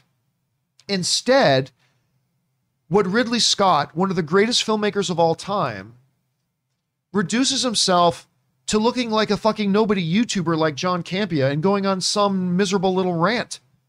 You're Ridley Scott, man. You're Ridley fucking Scott. Carry yourself like it. There's no need to shit on the work of other filmmakers when you're Ridley Scott. There's no need to shit on the fans of other things when you're Ridley Scott. Just say, hey man, they're super popular. I don't like them. They're not for me. But uh, hey, good on them for having that kind of success. Just be a little classy about it. Instead of feeling the need that to make yourself to remind everybody that you're Ridley Scott, that I need to put down the work of other filmmakers. For me to look good, it's like a kid in kindergarten. To make me look good, I have to make them look bad. It's beneath the station of a Ridley Scott. And so, look, of course he's entitled to his opinion, absolutely. But you're Ridley Scott. Have some more class. Just say, it's not for me. I don't like him. And I don't blame again, I'm sure the the the reporters just keep throwing these questions in his face, and I'm sure he gets tired of it. But just smile and say, Hey man, I love people that enjoy him, but they're not for me. Not my cup of tea. Don't really resonate with me. I don't seek them out. Right. To come out and say, Oh, these movies are shit, they're fucking boring. Come on, man. Show some class. I, I, I would give anybody else, I, I would give any other filmmaker the same hard time. If some other filmmaker went out there and said, Ridley Scott movies, pff, they're crap. They're suck. It's like, listen, dude, you're a filmmaker yourself. Show some class. Just say you, you know, you're that Ridley Scott movies just don't work for you and move on. But uh, yeah, that's my take on it. At any rate, I just think these guys need to show a little bit of class. All right, what's next? Benjamin Mason says, I remember when the leaked video of Andrew Garfield on that scaffolding came out. You said you saw you said you saw it that it was debunked. Do you feel the same now that the trailer has come out with a similar setting and with the pics you posted and thought were fake? So here's the thing. Yeah. So for those of you who forget, there was a video that came out of Andrew Garfield. Then I believe it was the guy. I can't remember because this is going Was that back. like a year ago? No, no, no, no, no. This is like a, a month, two months, uh, something ago. It was a little bit ago. But basically, what happened was that video came out. I looked at it and said, I don't think that's real. And then apparently, the guy who posted it even said it wasn't real.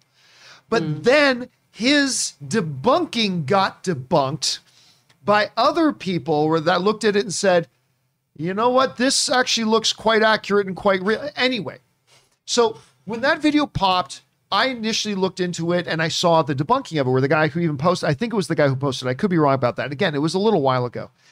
And so I'm like, all right. So when somebody asked me about it on the show, I said, I think that was debunked already. But then some other people said that maybe it was real. So whatever. I don't know. Um, what do I think about it now? I obviously I'd have to give that video a little bit more credit now. Now, today, I'd have to give that video a little bit more credit. Um, knowing that we know, knowing the things that we don't know. Now that we've seen this trailer, where clearly there are two more Spider-Men in that in that trailer. So yeah, today you'd have to give him more credit. You'd have to give him more credit. All right, what's next? Wesley Cunningham says, Big question I still got. How is Norman even alive? Electro also died, but even he may be able to reconstitute himself or something as an energy being. Norman got impaled, died on his glider, and was buried. Pulled from an earlier point in this time, maybe? Well, it's the same thing. Remember, Doc Ock also died. Doc Ock died. So what they what Jon Watts said to Alfred Molina when asking him to be in the movie was, "We're going to say the moment before you died, you were pulled through a portal and went up there." So it's all about when in time they got taken. So that's actually not a problem. You you answered your own question right up there at the end. They're pulled from an earlier point right before they die in their in their reality. So that's the way I think they're going to handle it at any rate. The same way they handled Molina and Doc Ock. All right, what's next? Anonymous says, Hello, John, new subscriber here. Awesome. If Tobey appears in Spider Man No Way Home, could we perhaps see him in a standalone film where he returns back to his universe, either in Spider Man 4 or Spider Man 2099, since Raimi is directing Doctor Strange 2? No, I, I, think that's that's not in the cards. I don't think that's I, I don't think they're looking at doing a 46 when the time they get around to doing that, a 47 or 48 year old Tobey Maguire Spider Man again. So no, I and you're not. And by the way, once Sony starts making live action Spider Man movies, they're not going to let Marvel make their own live action Spider Man movies either. So I don't think that's in the cards. I mean, hell. We live in a world where Jamie Foxx is back as Electro, and I ain't mm-hmm. never thought that was possible either. So you never know. But I, I if right you now, think of that shot in the trailer where it's Sandman and Jamie, and you just and and Lizard, and you just stop and go, these are the guys from the early 2000s. Yeah. Where do I live? What what what universe am I in? Yep. That's strange. All right, what's next? Hakeem says, Hello from Singapore. I loved the Spider Man No Way Home trailer. I really thought they would show Tobey and Andrew, but I guess showing all of the villains from the different universes would be enough to hook everyone to into buying a ticket. I'm certainly going to. Listen, with all the talk about what wasn't in the trailer, you know, we talked about this the other day we almost let get lost in the shuffle the fact that it's a really good trailer. It's a really good trailer. But it's not a trailer that's going to sell all the tickets. On November 29th, as a as Ray sits over there ah. with a cold plate of eggs and ketchup because they're not being eaten, and a new trailer. I will win. A glorious trailer. If I win, please let me win. A magnificent third trailer for Spider-Man No Way Home. That drops on the 28th or the 30th. that will come out and then all the tickets will be sold. You'll Make see it happen, Disney. Come on. You know what's on the line. Chapek, you heard him. Make Do it, it happen. Do it. What's next? Mark Goman says, Oh, come on. Andrew Garfield Spider Man is clearly going to save MJ's fall this time around. Full circle shizzle. I completely agree with you, Mark. I think there's, and I think there's mounting evidence for that. I listen, I'll go so far as to say I think it's a missed opportunity if they don't. I think that if you're going to have Andrew Garfield in there and you're going to have MJ falling, it's got to be him saving her. It has to be. Anyway, all right, what's next? Dakota Walker says, I think when Peter goes to catch MJ, he does, but then he looks over to see Ned fell to his death when Peter was focused on saving MJ. That would be, as Tom said, brutal. I mean, if Ned dies in this thing, I think it is brutal. Now, I my theory is that not only is Sony is Spider-Man going back over to Sony, I think Ned's going to go with him. That's I, I'm just guess. I'm just guessing. It's speculation, but I think Ned goes with him. But if that were to happen, you know what? I hadn't thought about this. I will be more emotional if Ned dies than I will if MJ dies. You you agree? You think so? I love Ned. Yeah, yeah, I love Ned. I will if, cry. if he like, don't get me. I I like Zendaya's MJ. I do. It's not Mary Jane Watson, but I mean, I like her MJ very much. But I think if I think if they showed a shot of one of them lying dead on the concrete down below, It'll be emotional for either of them, but I might actually go into tears if it's Ned. You know what made me cry? What's that? Remember, um, was it uh, oh in Endgame um, when Peter goes back to school and he and Ned see each other for the first time since being brought back from the snap, Yeah. and they do the handshake. I totally cried because I was like, I was like, their friendship is so strong. Yeah, I mean, and and uh, nine, uh, 19, 19 vlogs in the live chat mm. is saying Peter has known Ned for way longer. It's true. Peter Peter's known Ned for they have a much longer relationship. All right, what's next? Martin J says, "Why is no one talking about the other Green Goblin after the Willem Dafoe voiceover?" And mostly because I think most people believe it's the same goblin just with the without the helmet on. I mean, that might be right or that might be wrong. It might be right or it might be wrong, but I think that's the prevailing theory right now. We'll find out though, Martin. We'll find out. What's next?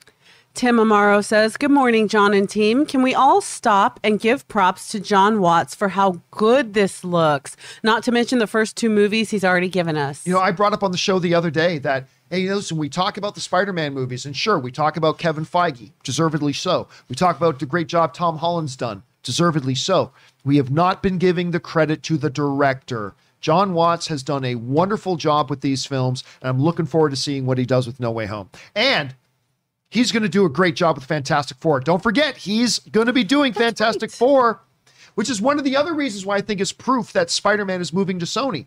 Because why would you pull, why would you pull Jon Watts off of Spider-Man to move him over to Fantastic Four? Because he's going to be available now. Because Spider-Man's going over to Sony. That's my theory. All right, what's next? Just your average Jose says, Sports has taught me that when a talent starts talking about moving, moving on, it's either a negotiation tactic to get the most money or they are done with the team. So I disagree that Holland is locked up to play Spider Man. Also, talent can be more loyal to an individual rather than an organization as a whole. No, that's completely not true. That's completely false. And keep going. Tom probably has no interest in doing Spider-Man without Feige slash MCU. Like a player who's who is loyal to a coach or GM, of course, maybe that won't matter if they give him all the money. when going back to D23 a couple of years ago, when it was announced that Disney and Sony were ending their deal, Tom Holland's very vocal. He was still excited about playing Spider Man. It wasn't going to be for Marvel anymore, but he was still going to play Spider Man for Sony. And this whole notion, oh, he's going to have royalty. Well, no. I mean, Kevin Feige's ending the deal too. They're ending the deal. The deal's run through. What is what is showing loyalty to? There is no loyalty. Look at Terrence Howard. Terrence Howard signed a three film t- contract with Marvel to play Rhodey in Iron Man. Three film contract. They just dumped his ass. They just dumped him. Three film contract, dumped him. Now I love Don Cheadle. Don't get me wrong. I Freaking love Don love him. everything about him I love. But there's there's just no loyalty. There is business. There is business. And what does it get? Well, no, I'm I'm going to stay here and play Spider-Man for Kevin Feige. No, that's not an option on the table. Now, look, if the options on the table were okay, you can either go and make Spider-Man movies with Sony, or you can stay and make Spider-Man movies with Kevin Feige. Well, maybe he chooses to stay and make Spider-Man movies with Kevin Feige, but that's not a choice on the table. Kevin Feige ain't making Spider-Man movies after Sony takes him back there is only one place to go, and that is to go play him over in Sony. He's not going to go, nah, I don't think I'm going to be in these movies without. No, no, no, that's not it. And I think they already got him locked under contract. Now, look, we don't even know for a fact that Spider Man's going back to Sony. I'm speculating it. I think all the tea leaves are pointing to him leaving. I, I think it's becoming rather clear, but we don't know that. He could very well still stay in Marvel. They, they Sony and Marvel may re-up their deal and he stays in there. That is totally still on the table. Let's not forget that. But if he is going back over to Sony, yeah, Tom Holland's going with it. Tom Holland's absolutely going with it. But we'll see. We'll see. All right, thanks for bringing that up, man. I love it. I love it, not your average Jose, when people draw it to sports analogies. So big thumbs up to you for doing that, brother. All right, what's next? Anonymous says, Hi, said this a day ago, but the big surprises was in reference to the event, not the trailer. Yeah, which was lame. This was made even more clear, to me anyway, with the special appearances made at the event. The order of words used on the poster is very important. Yeah, and that's totally lame. They were totally trying to imply for the for the trailer. Big surprise. Big Surprises. They were totally trying to imply that. So yeah, turns out those were things that were going to be, oh, Tom Holland's going to come out on stage. Nobody gives a crap. Nobody gives a crap except for the couple of hundred people who were there. The people around the world, the world. the world The whole world. that said, then when they saw these posters going out that says, join us for this with big surprises, right? When they saw that, the obvious message was, oh, this trailer's going to have big, that was, that was the implied message. So you're right. Clearly, they were only referring to what was going to be happening there in person, but that was kind of lame. That's kind of lame because it was clear they knew what was being implied. Anyway, all right, what's next? All right. Anonymous says the Mephisto's train is going to keep rolling until he actually shows up, At isn't he? point, Mephisto or Mysterio? No, but I'm surprised nobody has mentioned that Strange and No Way Home acting Strange could be the Strange Supreme from What If. Nah, they're not crossing over the what if stuff. This is Doctor Strange. And again, I totally contend he Doctor Strange is not acting strange. When you watch that new trailer, that is 100% consistent with how Doctor Strange acts. That's how Stephen acts. Look at the way he interacted with Tony Stark. This is exactly the way he acts. So I, yeah. Now we may go into the movie and then find out that this is a Skrull. I mean, we could. That's possible. But again, I just watched that trailer. It's like the way he's acting this trailer is exactly how he acts. So I don't know, but maybe that's just me, dude. All right, what's next? Tomfoolery Skullduggery says IIRC. What's that stand for? Um, I I don't know. I don't know what All right, IIRC well, stands for. IIRC, when the Sony and Marvel had their little Spider Man sharing agreement spat, it was noted that Holland is under contract for one more film after No Way Home. This was speculated to be the next Avengers film, so we'll see him at least one more time in the MCU. By the way, IIRC, and thank you everybody in the live chat who threw it out. It stands for if I recall correctly. oh, okay. Um, I'm not that hip, guys, okay? so here's here's the thing. We've talked about this before. A lot of people think, well, wait a minute. They said that Tom Holland, there is one more film in the contract. So that means he's going to be in at least one more film. No, not necessarily. I just pointed out Terrence Howard had three more films, I had two more films on his contract. All that all that contract means is that if the studio wants to make another movie that has you playing that role, you need to come and play in that role. It does not obligate the studio to use you. It doesn't obligate the studio to use you. So while there is a provision that Holland would need to come back to be in one more MCU movie, that doesn't mean the MCU is going to make one more with him in it. Probably will. Probably will. You know why I think he's going to be in, in Doctor Strange 2? I think Spider Man's going to be in Doctor Strange 2. So he probably will. But the assumption that that oh well there's a contract with one more film that automatically means it's a guarantee that he'll be back for one more. Nope that's not how it works. He probably will. I think he will. You think he will. But just so we are clear it is not an automatic.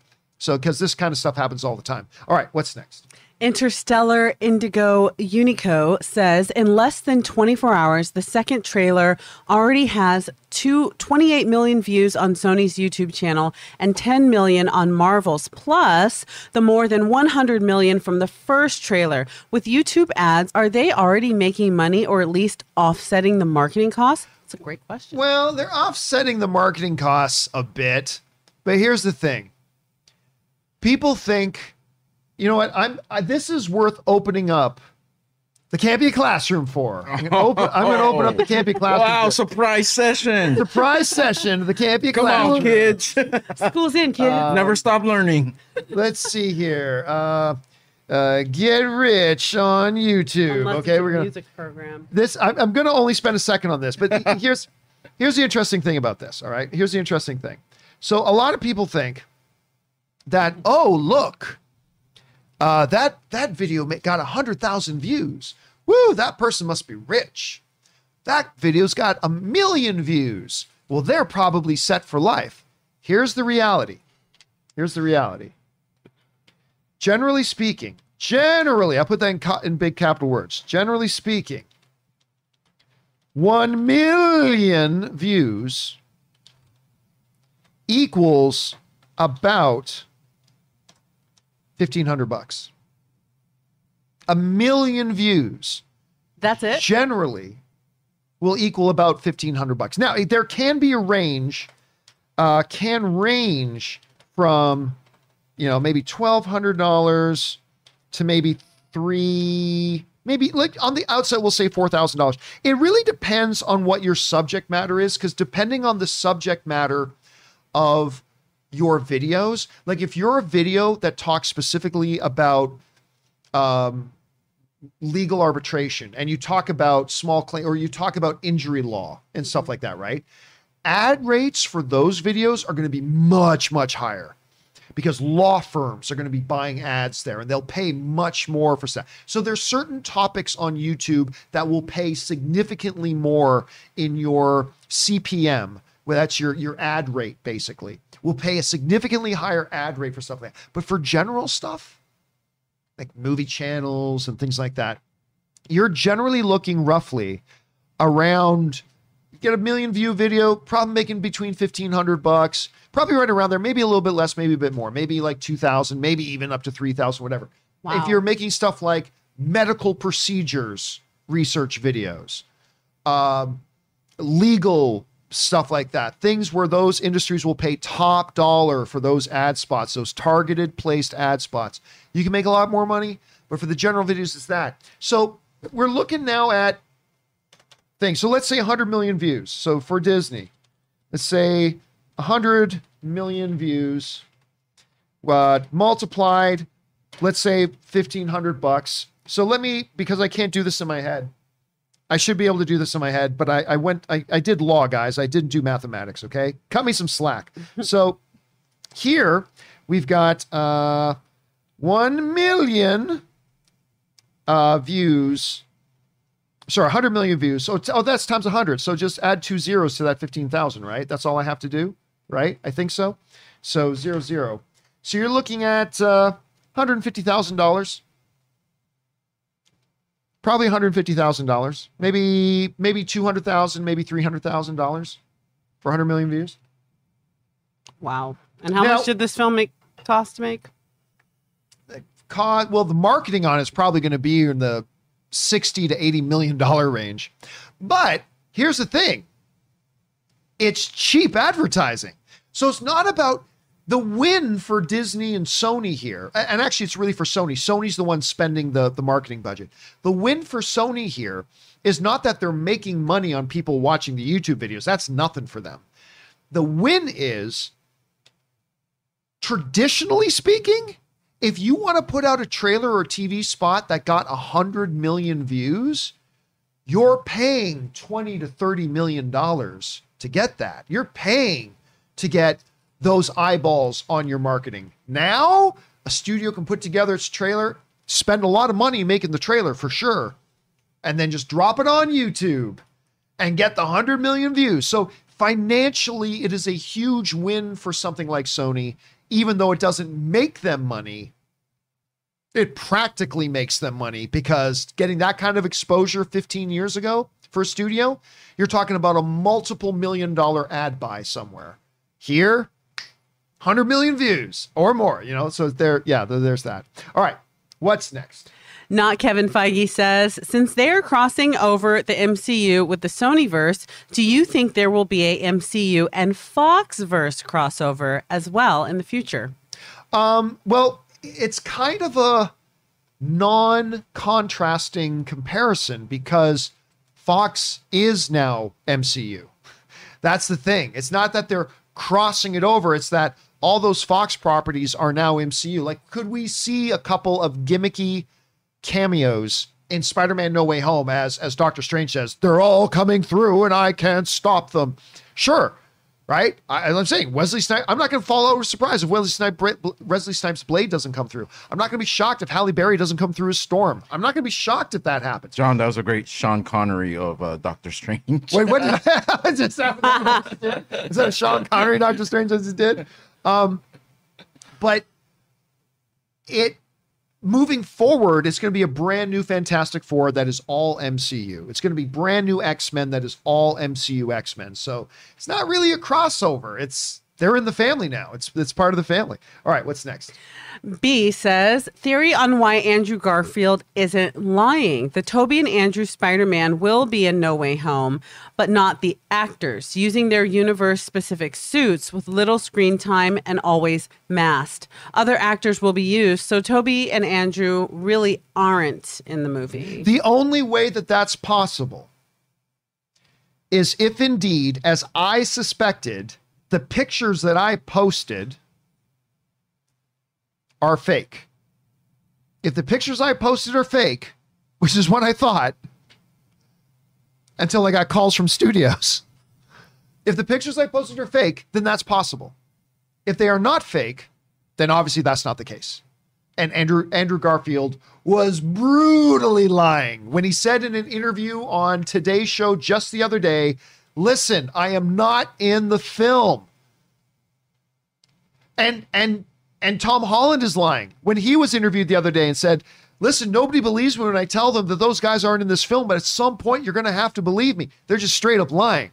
Unless, unless those pictures, the one in particular that I posted, was indeed fake as I suspected it was. And now the whole world is telling me that it isn't fake. And hey, it is what it is. But if it is fake, first of all, after I do a mountain of gloating, if it turns out that those pictures are fake and I was right the whole time that they were fake, I will do a mountain of gloating. Uh, but that probably isn't going to be the case. Uh, but yeah, that's the thing. If the pic, the, the only way that theory be tipped can be real is if those pictures are fake. And uh, and I don't now I don't think they are because I got contacted by Sue, so I don't know. We'll have to see. All right, time for one more. What's the last one today? Okay, Ryan says, Do you think that the invisible fighter in the Spider Man trailer is Venom and that they're waiting for Venom 2 to be out of theaters? Um, I don't think they're waiting for Venom 2 to be out of theaters. I just don't know that they'd want to give away the Venom part in it. Like, I again, I think it's possible that it's Venom and Doc Ock. And they may not want to give away the big plot twist that Doc Ock actually ends up being a hero in the movie, right? That's giving away a big plot twist. And they may not want to give away the plot twist. So again, I still think it's the two other Spider-Men, but you never know. You know what? I said that was the last one. Let's do let's do one more, then we'll call it a day. Tupac fan says, Hi, John. Just a thought. If it wasn't for all the controversy regarding James Franco, I wonder if he would have been in No Way Home. Also, dreading the spoiling cult if I can't get to see the movie on the first day due to work. Being be having a social media blackout. Yeah, okay. You know what? Um, I think you're 100% right. I think you're 100% right. I think if it wasn't for all the controversy surrounding James Franco and his off-camera antics, I I I can't imagine that he wouldn't be in this movie. Right? I can't imagine that he wouldn't be in this movie. Now there are some people out there who still think that that one shot of Goblin is actually James Franco. I, don't I, have a hard so. time believing that. I don't think I don't think Seth Kevin Rogen Feige, even came out. Yeah, and was even like, Seth Rogen saying, "I'm not gonna work with. James Like, anymore. Yeah, no. right? I can't see Kevin Feige inviting that kind of controversy into his house. Um, and as of right now, Bob Iger is still the chairman of Disney. So even if Kevin Feige wants to, I don't think Bob Iger would let him invite that kind of drama into the house. And look, I'm not, I'm not sitting here saying I believe in the innocence or guilt of James Franco. I'm not giving my opinion on this whatsoever. I'm just saying that it's out there, and I don't think Kevin Feige wants to invite that circus into the MCU house. But if it wasn't for that, yeah, I think we would have seen him in there. I really do. I can't imagine why they wouldn't have. I think they absolutely would have had him in there. All right.